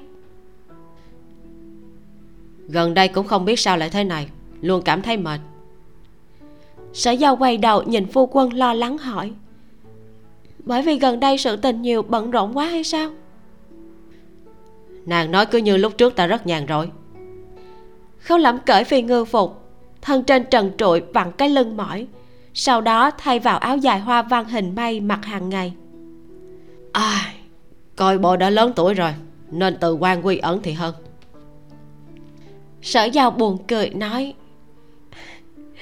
nếu cha nghe được lời này sợ là sẽ cho rằng chàng cố ý chọc giận ông ấy. Ta và cha ở hai vị trí khác nhau không thể so sánh được. Khấu lẩm nhấc lên bình trà định uống. Phát hiện nước cũng đã lạnh. Bèn phân phó thủ hà đi đổi. Quay sang than thở với sở giao. Sớm biết rời kinh lâu như thế thì nên mang theo xuân đào để chăm sóc nàng. Không sao. Tiểu hà thật sự rất lanh lợi. Đích xác là có chút không tiện nhưng hiện tại sở giao chỉ cần gõ gõ khung cửa sổ thì muốn thứ gì ám vệ tiểu hà sẽ đem tới. Cũng khá quen rồi. Khấu lẩm đồng ý nói. Ừ võ công không yếu làm việc rất ổn. Bên người ta vẫn luôn là tiểu giang ở ngoài sáng tiểu hà ở trong tối. Sở giao cảm thấy đáng tiếc. Bây giờ cả ngày để hắn vây quanh thiếp có chút đại tài tiểu dụng rồi. Suốt ngày thiếp chẳng ra khỏi cửa cứ tùy tiện phái bất kỳ ám vệ nào cho thiếp là được. An toàn của nàng mới là vấn đề quan trọng nhất. Khấu lẩm nói chính là lời thật. Nhưng phái tiểu hà tới bảo hộ sở giao cũng có một phần nguyên nhân là dạo này hắn không muốn thấy tiểu hà. Thằng nhãi này cái gì cũng tốt chỉ là thường xuyên không biết nhìn ánh mắt và quá mức lắm miệng. Hắn bảo tiểu hà đi tìm vân đoan cư sĩ thì thằng nhãi này liền nói rõ ra vân đoan cư sĩ là ai đổi thành tiểu giang thì chắc chắn tiểu giang sẽ lập tức đồng ý. Vài ngày sau sẽ làm bộ kinh ngạc, tới nói cho hắn biết, hóa ra vân đoàn cư sĩ là người triều đường. Tuyệt đối sẽ không giống như tiểu hà, làm cho hắn quê sẽ đến mức xuống đài không được. Còn nữa, lúc trước bị lục thiên cơ lừa, đem bức họa mỹ nhân kinh thành đưa đến phòng sở giao nói năng dông dài, làm hại sở giao giận dỗi hắn cũng là thằng nhãi này may mà hắn là một thượng cấp tương đối tốt. Đổi thành người khác thì sớm đã bị treo lên đánh cho một trận rồi xung quân đi biên cương rồi. Lúc này, tiểu hà đang ngồi xổm trên hành lang lầu 2 nhìn chằm chằm động tĩnh nơi cửa sổ phòng sở giao. Hiển nhiên cũng biết chính mình bởi vì lắm miệng mà chọc giận đại nhân nhà bọn họ mới bị xung quân đến bên người phu nhân, làm kẻ bưng nước sai vặt dạy dỗ người mới. Người mới kia chính là bộ khoái hàng thiết được khấu lẫm đem ra từ phòng giam của huyện hồng diệp. Vẫn luôn âm thầm theo đoàn người khấu lẫm được ám vệ phụ trách dạy dỗ. Tiểu hà oán than với đoàn tiểu giang. Ám vệ chúng ta đều là kỹ năng luyện được từ nhỏ. Bảy, tám tuổi đã vào cẩm y ám vệ doanh tiếp thu huấn luyện. Hàng thiết hắn đã hai mươi mấy tuổi rồi. Võ công còn được nhưng muốn bồi dưỡng thành một ám vệ ưu tú giống chúng ta, đó là không có khả năng. Đoàn tiểu giang cũng ngồi xổm hai lòng bàn tay đều bị thương. Chỉ dùng ngón tay bóc trái dưa chuột nhỏ cắn rôm rốp mồm miệng lúng búng. Nhưng hắn có một điểm thắng được ngươi. Tiểu hà nhíu mày hỏi, điểm nào? Đoạn tiểu giang đáp, hắn ít nói hơn ngươi. Bị tiểu hà trừng mắt lườm cho một cái, mới cười hì hì nói, sau này khẳng định hắn sẽ vô cùng trung thành với phu nhân. Đâu giống ngươi, được phái đến bảo hộ phu nhân mà xem bộ dáng tức giận bất bình của ngươi kìa. Tiểu hà liếc nhìn đôi tay bị thương của tiểu giang, nói, không phải đệ không muốn bảo hộ phu nhân. Chỉ là các huynh đều làm việc mà đệ chỉ có thể ngồi xổm ở nơi này. Bèn Năng nỉ đoạn tiểu giang, huynh giúp đệ cậu tình với đại nhân đi. Chờ cẩm y về đưa cơm chiều vào phòng không lẩm đi đến bên người sở giao lấy ra tấm chăn lông đắp lên đùi nàng, chuẩn bị ôm nàng đến trước bàn cơm sở giao đỡ án đài tự mình đứng dậy. Chỉ cách có mấy bước trong phòng mà cứ để phu quân ôm tới ôm đi, làm cho nàng cảm giác mình giống như một phế nhân. Khấu lẩm ăn cơm cùng sở giao, không nói gì. Trong lòng đang suy nghĩ làm thế nào để thương lượng với nàng vụ đi phúc kiến. Nếu nói thẳng là muốn ném sở tiêu ra chiến trường, sợ là nàng sẽ không đồng ý. Nàng tuy cũng muốn chữa khỏi chứng vận huyết của sở tiêu, nhưng nàng và cha nàng giống nhau đều tội nghiệp sở tiêu chịu khổ. Huống chi đây không phải chịu khổ mà là đi bán mạng. Sở giao đồng thời cũng trầm mặc. Nàng thật không bình tĩnh giống như ngoài mặt vẽ tranh chỉ vì muốn tĩnh tâm. Nàng đang lo lắng không biết ngô tổng binh xảy ra chuyện gì. Nàng lo lắng cho ngô thanh lo lắng thiên ảnh có thể bỏ đá xuống giếng hay không. Giao giao ta định bàn với nàng một chuyện. Khấu lẩm cân nhắc hồi lâu rốt cuộc, nói ra vụ ủy thác sư huynh tiểu giang đi tìm thần y. Hắn cường điệu nhấn mạnh mấy lần không nhất định đáng tin cậy, để tránh lòng chờ mong của sở giao quá cao. Kết quả lại là sở giao đạm nhiên khuyên khấu lẫm. Chàng không cần chờ mong quá cao, thần y giang hồ kiểu như vậy, nào là du y vượt biên giới, thậm chí vu y cổ y ngay cả đại phu tây dương. Cha và tiểu cửu cửu không biết đã thỉnh về biết bao nhiêu người rồi trong lòng khấu lẩm thật sự trầm xuống. Tóm lại nếu có cơ hội thì tuyệt đối không thể bỏ qua. Vụ án này giải quyết xong thì chúng ta sẽ khởi hành đi phúc kiến. Sở giao kinh ngạc. Đi phúc kiến sao?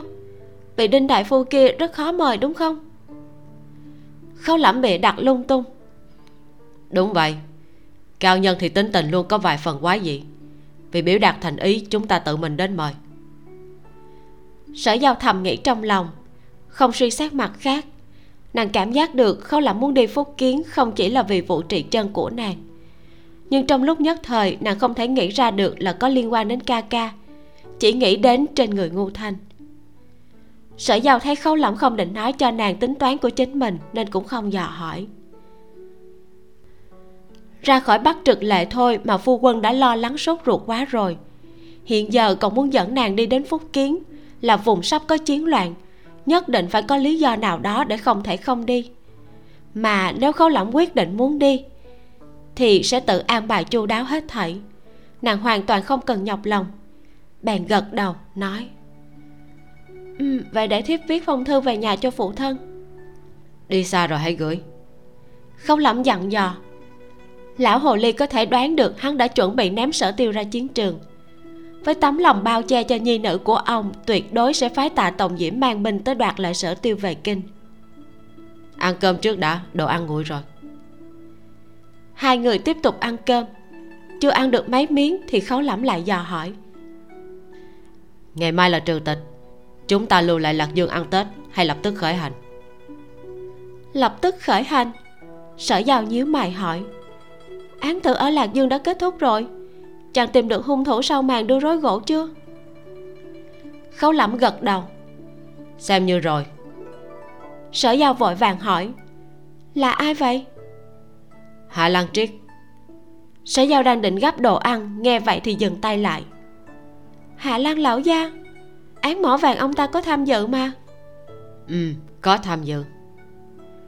Vậy sao ông ta lại làm như vậy khâu lẩm cầm món củ sang ngâm giấm đường mà nàng ăn nhiều hơn mấy miếng. Bưng tới để gần chỗ nàng rồi nói. Ban đầu ta vẫn luôn phỏng đoán đến tục cùng ông ta có mưu đồ gì. Sau khi nhớ tới khi ở huyện hồng diệp được nàng chỉ ra sai lầm. Nàng nói ta nhìn người trước này chỉ lấy ác ý mà phỏng đoán. Lần này ta không dùng ác ý phỏng đoán nữa. Lại thử lấy thiện ý phỏng đoán một lần. Sở giàu nghe chăm chú cũng chú ý phu quân bưng thức ăn lại gần cho nàng hơi cong môi cười. Khâu lỏng không để ý thần thái của sở giao tiếp tục nói. Gia tộc hạ lan nhiều thế hệ kinh thương trải qua trăm năm. Gia huấn là tích thiện chi gia tất hữu dư khánh tích bất thiện chi gia tất hữu dư ương. Bọn họ tuy cũng có chút mua bán chợ đen nhưng cũng không làm ra hành vi gì đại gian đại ác. Khai mở thiện đường khắp nơi mỗi khi thiên tai quốc nạn đều ra tiền xuất lực. Sở giao ăn xong một miếng củ sen suy đoán cho nên 10 năm trước, bọn bùi chí khôn tìm hạ lan lão gia tư mua hỏa dược. Có lẽ đã không nói cho hạ lan lão gia tình hình thực tế. Mãi đến khi trấn thiên thủy bị động đất lớn, hạ lan lão gia mới biết là chuyện gì xảy ra. Nhưng ông ta bị mấy người lạc vương hiếp bức lên thuyền tặc.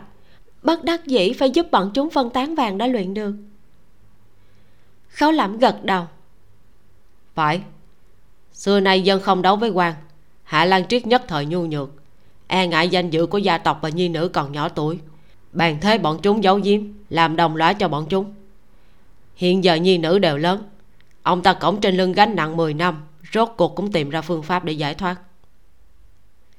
Sở giao lĩnh ngộ.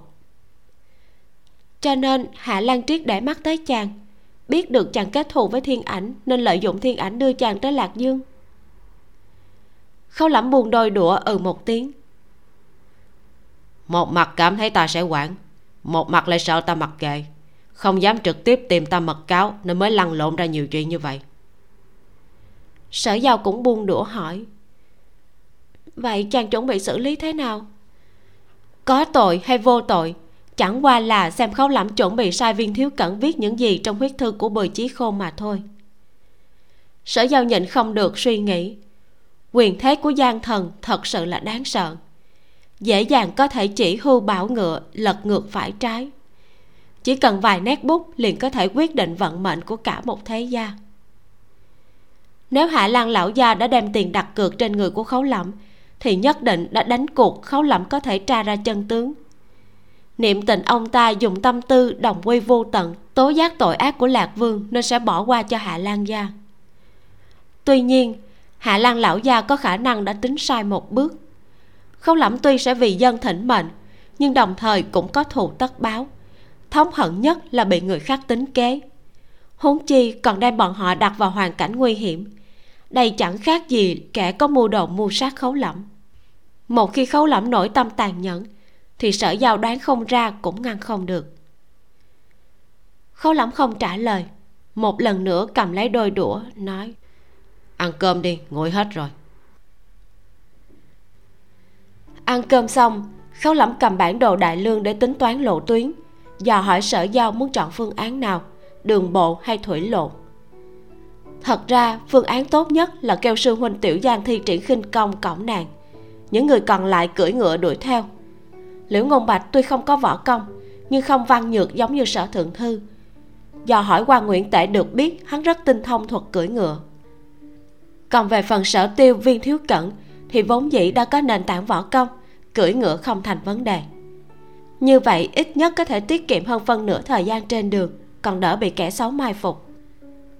Sở giao cũng cho rằng phương án này không tồi nhưng trong lòng khấu lẩm không thoải mái nói nếu là tiểu giang còn đỡ đằng này lại là một nam nhân. Khinh công của đoàn tiểu giang mạnh hơn sư huynh của hắn nhưng bởi vì vóc dáng hắn thấp bé nên xương cốt nhẹ nhàng tinh xảo cõng người sợ không được khấu lẩm lưu lại bản đồ để sở giao tự mình suy xét. Hắn cảm thấy quá mỏi mệt nên định ly tịnh phòng tắm một cái rồi trở về phòng ngủ. Ra cửa hít sáo một tiếng. Người tới lại không phải là tiểu giang, mà là tiểu hà. Đại nhân có gì phân phó? Khấu lẩm hiếp mắt hỏi. Tiểu giang đâu? Tiểu hà ôm quyền có chút chột dạ nói. Hồi đại nhân, tay tiểu giang bị đau, đi xem đại phu rồi khấu lẩm tin mới là lạ rõ ràng là muốn cho tiểu hà cơ hội. Khấu lẩm mới vừa bị sở giao nói một hồi cũng cảm thấy chính mình bụng dạ có chút hẹp hòi quyết định tha thứ cho hắn nói.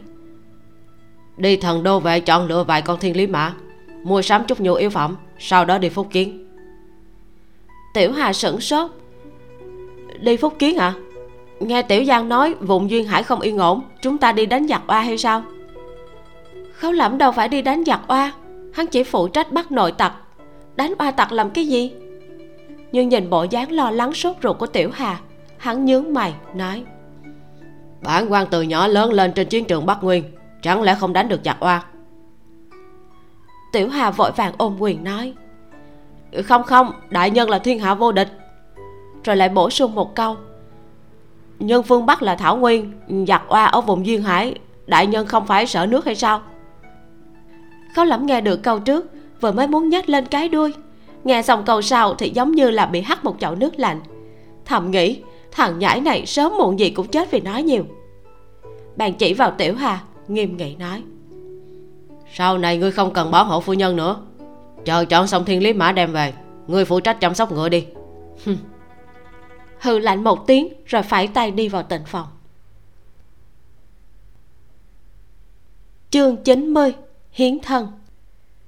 Chờ cảm y về đổ đầy nước vào bồn khấu lẩm chiếu theo lệ thường phân phó tất cả thủ hạ đều rời xa. Bằng không phát ra động tĩnh sẽ ảnh hưởng đến mạch tư duy của hắn. Đứng ngoài bồn tắm đang chuẩn bị thoát y đột nhiên khấu lẩm nghe một trận sột soạt. Lại là lục thiên cơ. Người nào? Nghe ám vệ phát hiện hô lên không có khả năng là lục thiên cơ. Cạch một tiếng cửa sổ bên hông bị đẩy ra một bóng dáng từ cửa sổ bay vào, vài ám vệ đuổi theo sau. Khấu lẩm không nhanh không chậm vòng qua bình phong đi ra. Thích khách trực tiếp kéo xuống khăn che mặt, nói, khấu chỉ huy sứ. Hóa ra là hạ lan nhân. Nàng ta xuất hiện khiến cho khấu lẩm cảm thấy ngoài ý muốn. Sau khi cẩm y vệ thiên hộ sở từ khai phong tới đây, thần đô vệ canh giữ phủ hạ lan đều đổi thành cẩm y vệ thế mà hạ lan nhân vẫn có thể chạy thoát khỏi vòng vây của cẩm y vệ. Còn lặng yên không một tiếng động tiến vào bách hộ sở. Võ công thật là không tệ. Khấu lẩm trực tiếp ra lệnh cho ám vệ. Bắt lấy nàng ta ném vào địa lao. Hạ lan nhân bỗng nhiên nhỏ giọng thầm thì. Khấu chỉ huy sứ có muốn biết lệnh tỷ đang ở nơi nào hay không? Dân nữ có thể nói cho ngài. Đồng tử khấu lẩm co rụt lại lập tức giơ tay ngăn lại ám vệ muốn xông lên. Các người đi xuống hết đi rõ. Đám ám vệ phóng ra khỏi cửa sổ rồi đem cửa sổ khép lại. Hạ lan đại tiểu thư có thể yên tâm nói chuyện. Khấu lẩm lạnh lùng nhìn chằm chằm nàng ta. Bình thường nếu có người tới nói như vậy hắn sẽ không tin. Nhưng chạng vạn ngày hôm qua hắn mới nhìn thấy tỷ tỷ. Hạ lan nhân lắc đầu nói dân nữ đã lừa đại nhân. Dân nữ đâu thể nào biết được. Chỉ muốn đơn độc gặp mặt khấu chỉ huy sứ mà thôi khâu lẩm ghét nhất là người khác lôi tỷ tỷ hắn ra để lừa gạt. Một chớp mắt lửa giận bốc lên, đang muốn phát tác. Thì lại thấy, hạ lan nhân kéo ra thắt lưng, bắt đầu cởi xiêm y. Bản đồ lãnh thổ quốc gia đại lương trải rộng trên án đài. Sở giao đang nghiêm túc tính toán lộ tuyến. Nơi này là lạc dương. Móng tay trên bản đồ trượt thật dài một đường, đi ngang qua mấy cái tỉnh mới đến được phúc kiến nàng chưa bao giờ từng đi xa như vậy, cũng không biết tính lộ trình thế nào mới càng hợp lý. Khấu lẩm kêu nàng làm lựa chọn, đơn giản là muốn nàng chọn phong cảnh nào mà nàng thích xem nhất. Khung cửa sổ bị gõ gõ nhẹ nhàng, sở giao từ tấm bản đồ ngẩng đầu lên, biết ngay là tiểu hà. Mỗi một cẩm y ám vệ đều có ám hiệu riêng khác nhau để gõ khung cửa. Nàng đứng lên, đỡ chân đi đến bên cạnh cửa sổ, hỏi, có chuyện gì vậy? Tiểu hà một thân y phục dạ hành còn che mặt đứng ở bên ngoài nhìn vào, thấp giọng nói, phu nhân, hạ lan đại tiểu thư chạy thoát ra khỏi phủ hạ lan, còn xâm nhập vào bách hộ sở. Sở giao khẽ nhíu mày hỏi, nàng ta tới cướp ngục? Tiểu hà lắc đầu nói dạ võ công nàng ta không đủ để cướp ngục, không biết trốn ở nơi nào mà nhìn thấy đại nhân đi vào tịnh phòng cũng phóng vào theo sắc mặt của sở giao thay đổi dần. Đại nhân không cho các ngươi bắt lấy nàng ta sao? Tiểu hà giải thích. Dạ không có. Đại nhân bảo vài ám vệ truy đến nơi đều lui xuống. Trong tịnh phòng chỉ còn lại hai người bọn họ. Thuộc hạ mạo hiểm ghé mắt vào khe cửa nhìn thoáng qua. Hạ lan đại tiểu thư, hình như hình như. Sắc mặt của sở giao càng ngày càng khó coi. Hình như cái gì? Tiểu hà căng da đầu nói, nàng ta hình như cởi xiêm y. Trầm mặt một lát, sở giao hỏi, sau đó thì sao? Đại nhân không đuổi nàng ta ra? Tiểu hà lắc đầu dạ thuộc hạ không biết, thuộc hạ lập tức tới bẩm báo phu nhân. Sở giao nâng tay mở cửa sổ rộng hơn một chút, ánh mắt bất thiện nhìn về phía hắn hỏi, tiểu hà, người là ám vệ bên người đại nhân mà lại bán đứng ngài? Tiểu hà không kiêu ngạo, không xỉm nịnh, nghiêm mặt nói. Dạ căn cứ theo luật của cẩm y ám vệ, đại nhân giao tiểu hà cho phu nhân sai khiến. Phân phó tiểu hà lấy sinh mạng bảo hộ phu nhân. Như vậy, thời khắc này, phu nhân mới là chủ tử của tiểu hà. Hết thảy phải cần đặt ích lợi của phu nhân lên hàng đầu. Phu nhân, người cứ việc nói cho đại nhân, chuyện này là tiểu hà bẩm báo cho người. Tiểu hà nguyện chịu bất luận trừng phạt gì sở giao hơi gật đầu. Xem ra hắn cũng không phải hai mặt. Trong lòng yên tâm một chút, nói. Người lui xuống trước đi, ta biết rồi. Chờ tiểu hà rời khỏi, sở giao tự người vào thành cửa sổ hồi lâu không nhúc nhích. Hạ lan nhân đang tính hiến thân cứu phụ sao? Nàng ta có ý với khấu lỏng sở giao nhận biết rõ ràng. Nhớ tới hạ lan nhân cũng rất mỹ mạo bởi vì từ nhỏ tập võ còn thường xuyên hành tẩu giang hồ. Vẻ đẹp của nàng ta mang theo nét phóng khoáng, rất có tính công kích cường liệt, khiến cho trong lòng sở giao không thoải mái. Tuy nhiên, sở giao tuyệt đối tin tưởng vào khấu lỏng nàng ngược lại có chút lo lắng về vấn đề khác. Lúc trước, nàng hỏi khấu lỏng chuẩn bị xử trí hạ lan gia như thế nào. Chàng không trả lời rõ ràng, có thể thấy được là vẫn còn do dự. Theo sự hiểu biết của nàng về khấu lẩm tính mạng của hạ lan triết khẳng định là giữ không nổi. Nhưng chắc hẳn khấu lẫm sẽ không đụng vào hạ lan gia. Cùng lắm là sẽ đoạt một phần gia sản của bọn họ làm bồi thường. Bởi vì tiền của hạ lan gia không dơ, có moi một phần để dùng cũng không thẹn.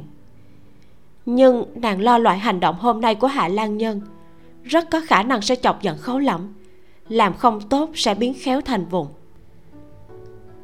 tiểu hà trở về vị trí canh giữ, một lần nữa ẩn mình vào bóng đêm đoạn tiểu gia ngồi xổm bên cạnh vỗ vỗ vai của hắn nói sẽ không có việc gì đâu. Đợi ngày mai ngươi bị điều đi nuôi ngựa. Phu nhân cho rằng bởi vì ngươi tố cáo đại nhân nên mới bị trừng phạt. Nhất định sẽ đứng ra nói thay cho ngươi. Ngươi sẽ một lần nữa được điều đến bảo hộ phu nhân. Tiểu hà vẽ mặt đau khổ nói tiểu giang sao để cảm thấy chủ ý của huynh đưa ra coi bộ có chút xuẩn? Lỡ đại nhân nổi giận đem đệ xung quân biên cương thì làm sao yên tâm, đại nhân không lay chuyển được phu nhân đâu. Đoạn tiểu giang bình tĩnh nói, còn ai hiểu biết đại nhân nhà chúng ta rõ hơn so với ta? Đúng thế, đoạn tiểu giang giỏi nhất là phỏng đoán tâm tư của đại nhân. Tiểu hà thở dài, sau này chẳng phải đệ chỉ có thể đi theo bảo hộ phu nhân? Đoạn tiểu giang nói, người có ngốc hay không thế? Hầu hạ phu nhân càng có tiền đồ gấp mấy lần so với đi theo đại nhân đó ở bên người đại nhân làm việc phải cố làm cho tốt là chuyện đương nhiên cùng lắm chỉ được một ít tiền thưởng. Nhưng nếu người chiếu cố tốt cho phu nhân được phu nhân thích vậy thì chỉ cần thổi gió bên gói một chút chẳng phải đưa thẳng cho ngươi một bước lên mây. Tiểu hà buồn rầu nói. Nhưng đệ không muốn thăng quan chỉ muốn đi theo đại nhân làm đại sự. Hơn nữa bán đứng đại nhân như vậy lòng đệ rất khó chịu. Đoạn tiểu giang an ủi đại nhân và phu nhân là phu thê, đâu thể nào tính là bán đứng. Ngươi trung thành đối với phu nhân, đại nhân sẽ không trách ngươi. Ngươi nhìn hàng thiết một cái liền biết. Đại nhân ước gì tìm cho phu nhân thêm vài người hầu cận tận tâm vì phu nhân đó. Thật sao? Đương nhiên là thật. Nghe được tiếng gõ cửa sổ triệu tập, tiểu giang đẩy hắn một cái. Mau đi, phu nhân gọi ngươi đó. Tiểu hà vẫn còn có chút do dự. Đoạn tiểu giang chất vấn chẳng lẽ ngươi muốn đi nuôi ngựa? Tiểu hà run rẩy, một lần nữa mang mặt nạ, quỷ mị xuất hiện bên cửa sổ. Phu nhân, liền nghe tiếng sở giao phần phó. Ngươi đến bên ngoài tỉnh phòng quan sát xem sao. Đoàn tiểu giang cười cười, đang chuẩn bị đi thì trên đỉnh đầu một thanh âm khinh bị cất lên. Thiên cơ, ngươi thật quá xấu sao đây là lần thứ hai ngươi dịch dung thành bộ dáng của ta đi lừa gạt tiểu hà tên đoạn tiểu giang ban nãy rút sau cổ ra một cây trầm ngắn. Bộ mặt vặn vẹo xương cốt kêu kẽo kẹt. Sau khi lộ ra chân dung thì nghiễm nhiên là lục thiên cơ. Ta lừa gạt hắn chỗ nào? Chính hắn lắm miệng không khiến đại nhân thích. Ta đây chỉ giúp hắn con đường sáng mà thôi. Đoạn tiểu giang chân chính nhào lộn một vòng từ nóc nhà rơi vào hành lang nói. Tiểu hà mới 8 tuổi đã được đại nhân nhặt về cho vào ám vệ doanh huấn luyện là nhóm ám vệ đầu tiên mạnh nhất sau khi đại nhân thăng nhiệm chỉ huy sứ bồi dưỡng ra. Xem như là được một tay đại nhân nuôi lớn. Không có khả năng bởi vì hắn lắm miệng mà đại nhân liền bỏ không cần. Ngươi á, đơn giản là muốn tìm tâm phúc cho phu nhân mà thôi. Lục thiên cơ cười, nói, chẳng phải ngươi cũng không ngăn cản ta? Đoạn tiểu giang cũng cười, những lời ngươi nói với tiểu hạ đều là lời thật, ngăn cản ngươi làm gì? Trong tịnh phòng. Hà lan nhân chỉ còn mặc trên người một chiếc yếm lụa xanh sẫm hơi mỏng, lộ ra hai bả vai trần và hai cánh tay trắng như ngó sen. Một mảnh xuân sắc trước ngực ẩn hiện, càng thêm sinh động. Không biết là vì khẩn trương hay là lạnh, cả người nàng ta rung nhẹ nhẹ. Gương mặt rất có anh khí, thêm một chút nhu nhược đáng thương, thật là một phen động lòng người. Hành động đột nhiên không kịp phòng ngừa này khiến cho khấu lẩm hơi ngẩn ra một lát nhưng hắn vẫn không xoay người hoặc dời đi ánh mắt. Chỉ đem tầm mắt tập trung trên mặt của hạ lan nhân. Mặt vô biểu cảm hỏi hạ lan đại tiểu thư đang làm gì vậy? Đại nhân mười năm trước vụ động đất tại trấn thiên thủy và tư tàn mỏ vàng gia mẫu đã kể hết cho dân nữ. Gia phụ tuy rằng tính kế ngài nhưng xin ngài niệm tình ông ấy có công tố giác bỏ qua cho gia phụ bỏ qua cho gia tộc hạ lan chúng ta đi đây là lần thứ hai hạ lan nhân ở trước mặt hắn uống gối quỳ xuống. Hàng mi dài run rẩy như cánh bướm, thấp giọng cầu khẩn. Ngài muốn bao nhiêu vàng? Thỉnh cầu nói ra một số lượng. Nếu xét nhà tịch thu tài sản, gần như toàn bộ vàng bạc sẽ bị sung vào quốc khố. Ngài không chiếm được bao nhiêu, không phải sao? Ừ. Nói nghe có vài phần đạo lý. Vậy bản quan muốn một nửa gia sản của các người, lưu lại cho hạ lan gia các người một con đường sống sau khi hạ lan nhân quỳ xuống tầm mắt của khấu lẫm vẫn nhìn thẳng. Nhưng đầu của phụ thân ngươi bản quan nhất định muốn không thể thương lượng. Đại nhân ngạo khí ngày thường của hạ lan nhân biến mất không còn bóng dáng. Chậm rãi lê đầu gối tới gần khấu lẫm. Ở bên chân khấu lẫm dừng lại. Không dám ngẩng đầu lên chỉ nhìn chằm chằm vào hoa văn trên vạt áo dài trước mắt. Khẽ cắn môi nói cậu xin đại nhân buông tha gia phụ dân nữ từ đây nguyện đi theo đại nhân khấu lẫm dựa lưng vào bình phong thoáng cúi đầu vươn một ngón tay nâng cầm hạ lan nhân nhìn thẳng vào mắt nàng ta. Đi theo bản quan ở gần khấu lẫm trong gan tấc hạ lan nhân cắn môi đáp. Đúng vậy. Khấu lẫm nhàn nhạt nói. Nhắc đến thật là trùng hợp. Một khắc trước bản quan còn nghĩ bên người thiếu một nữ nhân. Tim của hạ lan nhân đập kịch liệt đại nhân. Nhờ vào món quà của phụ thân ngươi mà bản quan không dự đoán được sẽ rời kinh thành lâu như vậy cho nên ngay cả một thị nữ cũng không mang theo. Khâu lẩm thu hồi ngón tay cười khẩy một tiếng. Hả? Vừa lúc thiếu một thị nữ để hầu hạ ái thề của bản quan. Thân thể hạ lan nhân cứng đờ nhưng vẫn cắn răng gật đầu. Chỉ cần ngài chịu buông tha gia phụ dân nữ nguyện ý ngươi nguyện ý, nhưng bản quan còn chê ngươi chân tay vụng về, hầu hạ không tốt. Ý cười của khấu lẩm càng thêm lãnh đạm. Hạ lăng đại tiểu thư, ngươi là muốn hiến thân cứu phụ, hay chỉ là mượn cơ hội tiếp cận bản quan, cho rằng bản quan không biết? Dân nữ, nhớ lại 10 năm trước bản quan từ quân doanh bắc địa vào kinh thành để khảo thí võ cử. Trên đường từng gặp một thiếu nữ bán mình chôn cha, trông thật đáng thương bản quan cũng không tính mua nàng ta. Chỉ đem toàn bộ ba lượng tiền lộ phí tích cóp nhiều năm đưa hết cho nàng ta. Cũng đủ cho nàng ta đi làm tang sự cho phụ thân. Vậy mà nàng ta lại nhất định không chịu nhận. Nói bản quan là người tốt nên tiết lộ cho bản quan biết. Thoáng dừng lại một chút khấu lẩm mới bật cười nói tiếp. Hờ, thiếu nữ trong đáng thương kia đã lén nói cho bản quan biết tiền để làm tang sự cho phụ thân, nàng ta cũng có đủ. Chỉ là sau này không có ai để sống dựa vào. Vừa lúc thừa dịp phụ thân qua đời, nàng ta ra đây dựng bản bán mình để kiếm thanh danh có tình có nghĩa. Hồng giành được cảm tình của một công tử nhà có tiền để lãnh nàng ta về nhà làm thiếp.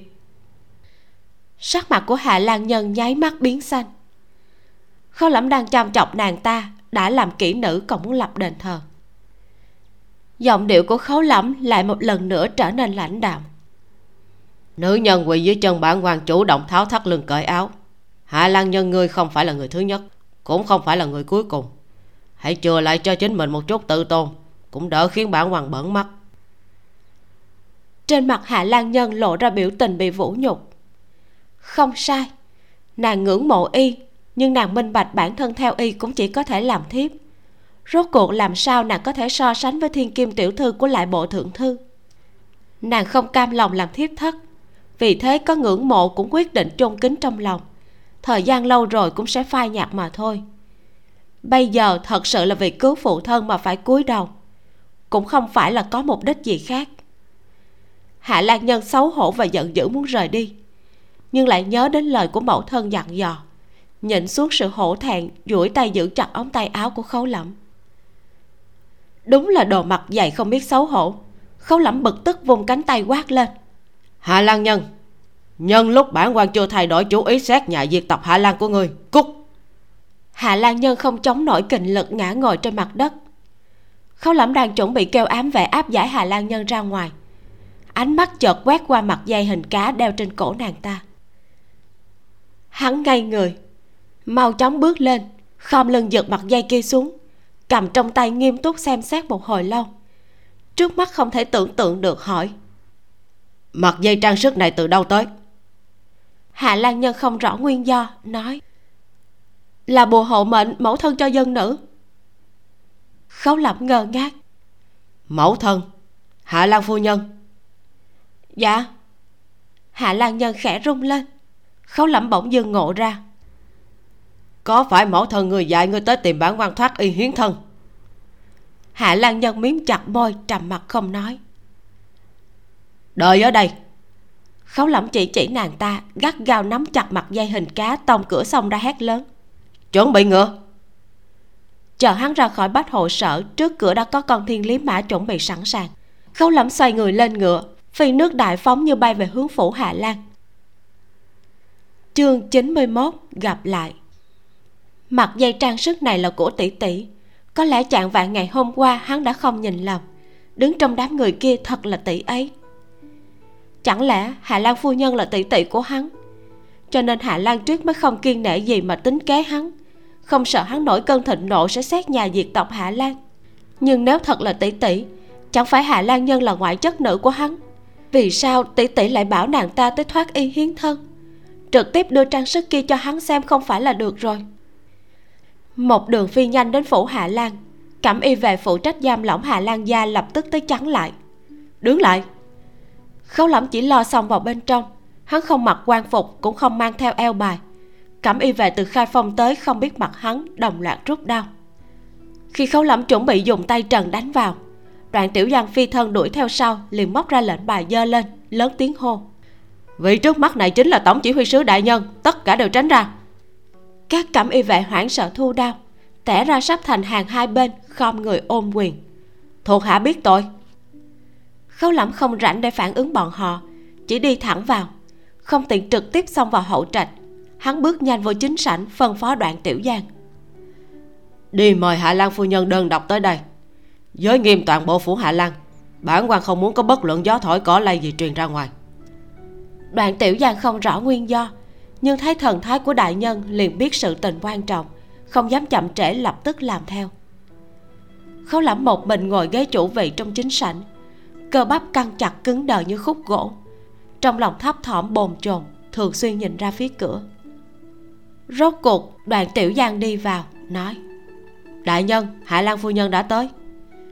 Khấu lẫm bất giác đứng dậy, mau mời chỉ thấy đi vào trong sảnh là một phụ nhân khoảng hơn 40 tuổi, bảo dưỡng cực tốt. Mặc dù giấu không được vết nhăn nơi khóe mắt, nhưng hai má đẩy đà hồng nhuận, trông vẫn còn phong vận, có thể thấy được khi còn trẻ mỹ mạo hơn người. 20 năm không gặp, tỷ tỷ trong trí nhớ của hắn cũng có bộ dáng tương tự. Tuy có chút chênh lệch về tuổi tác, cho dù khi khấu lẫm rời xa tỷ tỷ mới chỉ có bảy tám tuổi, nhưng ấn tượng khắc sâu vô cùng chắc hẳn là tỷ tỷ rồi. Nhưng khấu lẫm vẫn không dám tin. Mãi đến khi hạ lan phu nhân tiến lên phía trước trước hết thỉnh an hô một tiếng đại nhân. Sau đó đôi mắt đỏ bừng lại nói à lẩm tỷ tỷ đã gặp lại đệ. Tim của khấu lẫm đập thình thịch, chính là tỷ tỷ khấu toàn không sai. Trong một chớp mắt, hắn cũng có chút nghẹn ngào. Tìm người lâu như vậy đến nỗi trong lòng hắn đã dần dần từ bỏ sắp thừa nhận tỷ tỷ đã chết thì người lại đột nhiên không kịp phòng ngừa xuất hiện trước mặt hắn. Khâu lẩm hít vào một hơi thật sâu ngồi xuống một lần nữa giọng nói mang theo vài phần nhàn nhạt xa cách. Ta tìm cô không dễ dàng cô tìm ta lại quá đơn giản.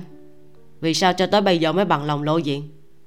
Nếu không phải hạ lan gia gây ra tai họa cô định đến chết cũng không chịu ra gặp ta.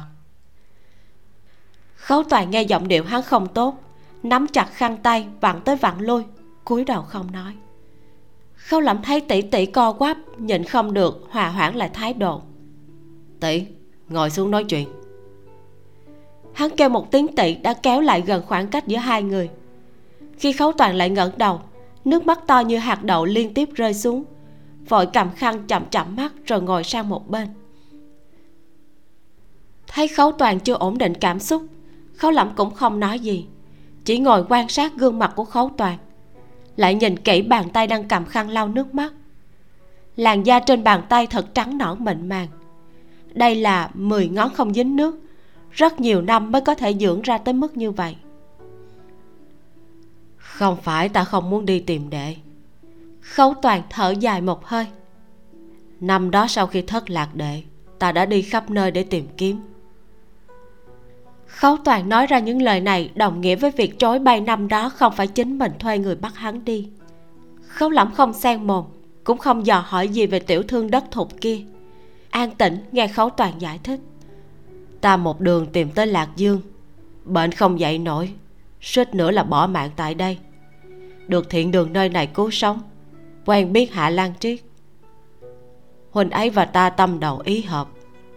Những năm đó thiên hạ đại loạn lưu dân khắp nơi. Huynh ấy vì ta mà tạo ra một thân phận giả, đón ta vào cửa làm thiếp. Qua mấy năm thì nguyên phối bị bệnh chết. Gia đình thương nhân cũng không có nhiều quy củ.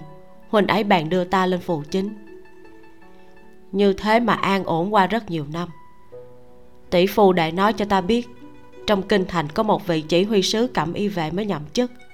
Tên tuổi đều tương xứng với đệ đệ mà ta muốn huynh ấy ngầm tìm chẳng qua, người này lại là một kẻ gian định, hãm hại trung lương, tàn nhẫn độc ác. Giọng nói dừng lại. Khấu toàn nhìn hắn thấy sắc mặt không việc gì, mới dám tiếp tục nói. Ta chỉ nuôi đệ mấy năm, thậm chí không biết đệ còn nhớ rõ ta hay không. Có coi tỷ tỷ như ta trở thành vết nhơ trong quá khứ của đệ hay không?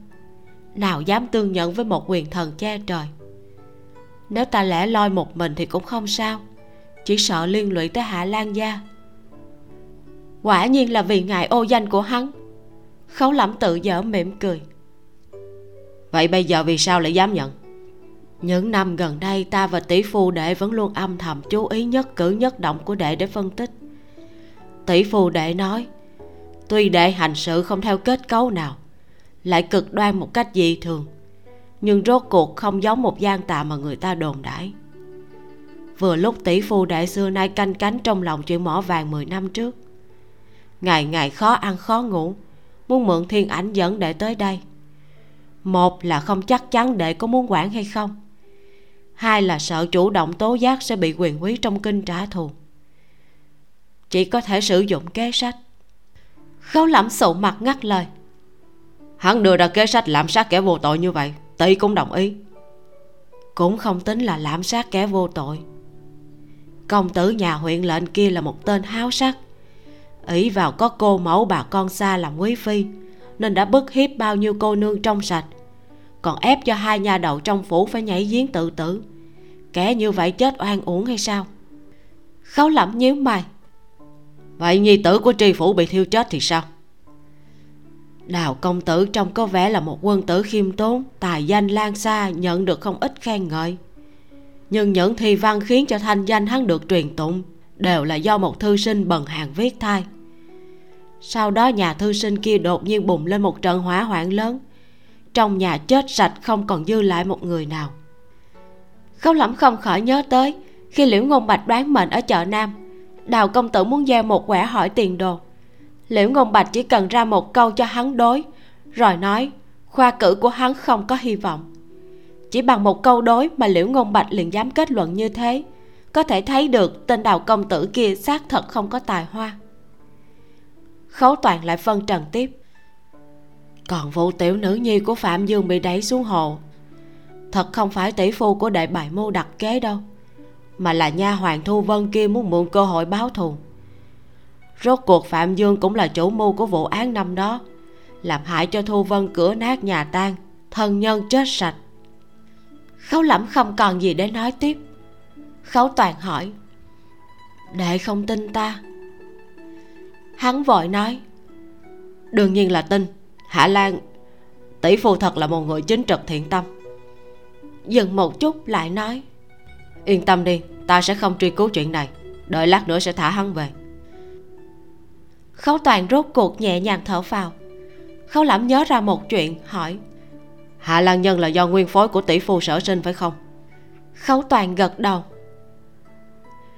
Trước đây thân thể của ta bị phá hỏng rồi điều dưỡng rất nhiều năm mới được một hài tử. Chỉ có một đứa nhỏ nhất mới là ngoại chất nhi ruột thịt của đệ. Ngoài ra đều là do nguyên phối sở sinh. Tuy nhiên hơn phần nữa là do ta nuôi lớn. Ta xem bọn chúng như là nhi nữ của chính mình. Bọn chúng đối xử với ta cũng không tồi đặc biệt là a nhân vô cùng thân cận với ta. Khấu lẩm cũng nghĩ như vậy, nói, vậy cũng không nên bảo hạ lang nhân tới tìm ta thoát y hiến thân chứ? Khấu toàn trầm tư nói, ta muốn thử xem nàng có phải thật sự nảy sinh tình ý với đệ hay không. Nếu không có tình ý, nàng sẽ không thuận theo đề nghị của ta, dùng cách đó mà đi cầu đệ. Gương mặt của khấu lẩm âm trầm, nửa điểm cũng không cười nổi. Thử xem tỷ không sợ ta nhận không ra mặt trang sức kia, thật sự muốn nàng ấy. Khấu toàn ngược lại cười. Vậy thì vừa lúc cứ thu làm thiếp là được. Khấu Lãm khó có thể tin, nói. Nàng tuy không phải thân sinh, nhưng trên danh nghĩa là nữ nhi của tỷ, là ngoại chất nữ của ta. Sao tỷ có thể nghĩ như vậy? Khấu toàn bất đắc dĩ nói. Bởi vì ta và đệ cũng không thể nhận thân không dám để người khác biết được quan hệ của chúng ta. Sau này, nếu như chúng ta qua lại, thì cần phải có lý do. Vừa lúc a nhân thích đệ thì đệ cứ thu nhận. Đây là một lý do tuyệt hảo. Vì sao không thể nhận thân? Khấu lẩm cảm thấy khó hiểu. Ta không dám đi khắp bốn phương tìm tỷ. Là sợ kẻ thù tìm được tỷ trước ta một bước, khiến cho ta không kịp trở tay. Hiện giờ ta đã tìm được rồi. Ta có năng lực bảo hộ tỷ chu toàn. Sợ cái gì? Khấu toàn cười khổ, nói, nhưng ta mang thân phận giả cho tỷ phu đệ lập cho ta qua nhiều năm như vậy. Nếu ta và đệ nhận thân, người khác sẽ biết ta lúc trước là một kỹ nữ. Đệ bảo gia tộc hạ lan phải gác mặt nơi nào? Khấu lẩm giật mình, á khẩu không trả lời được.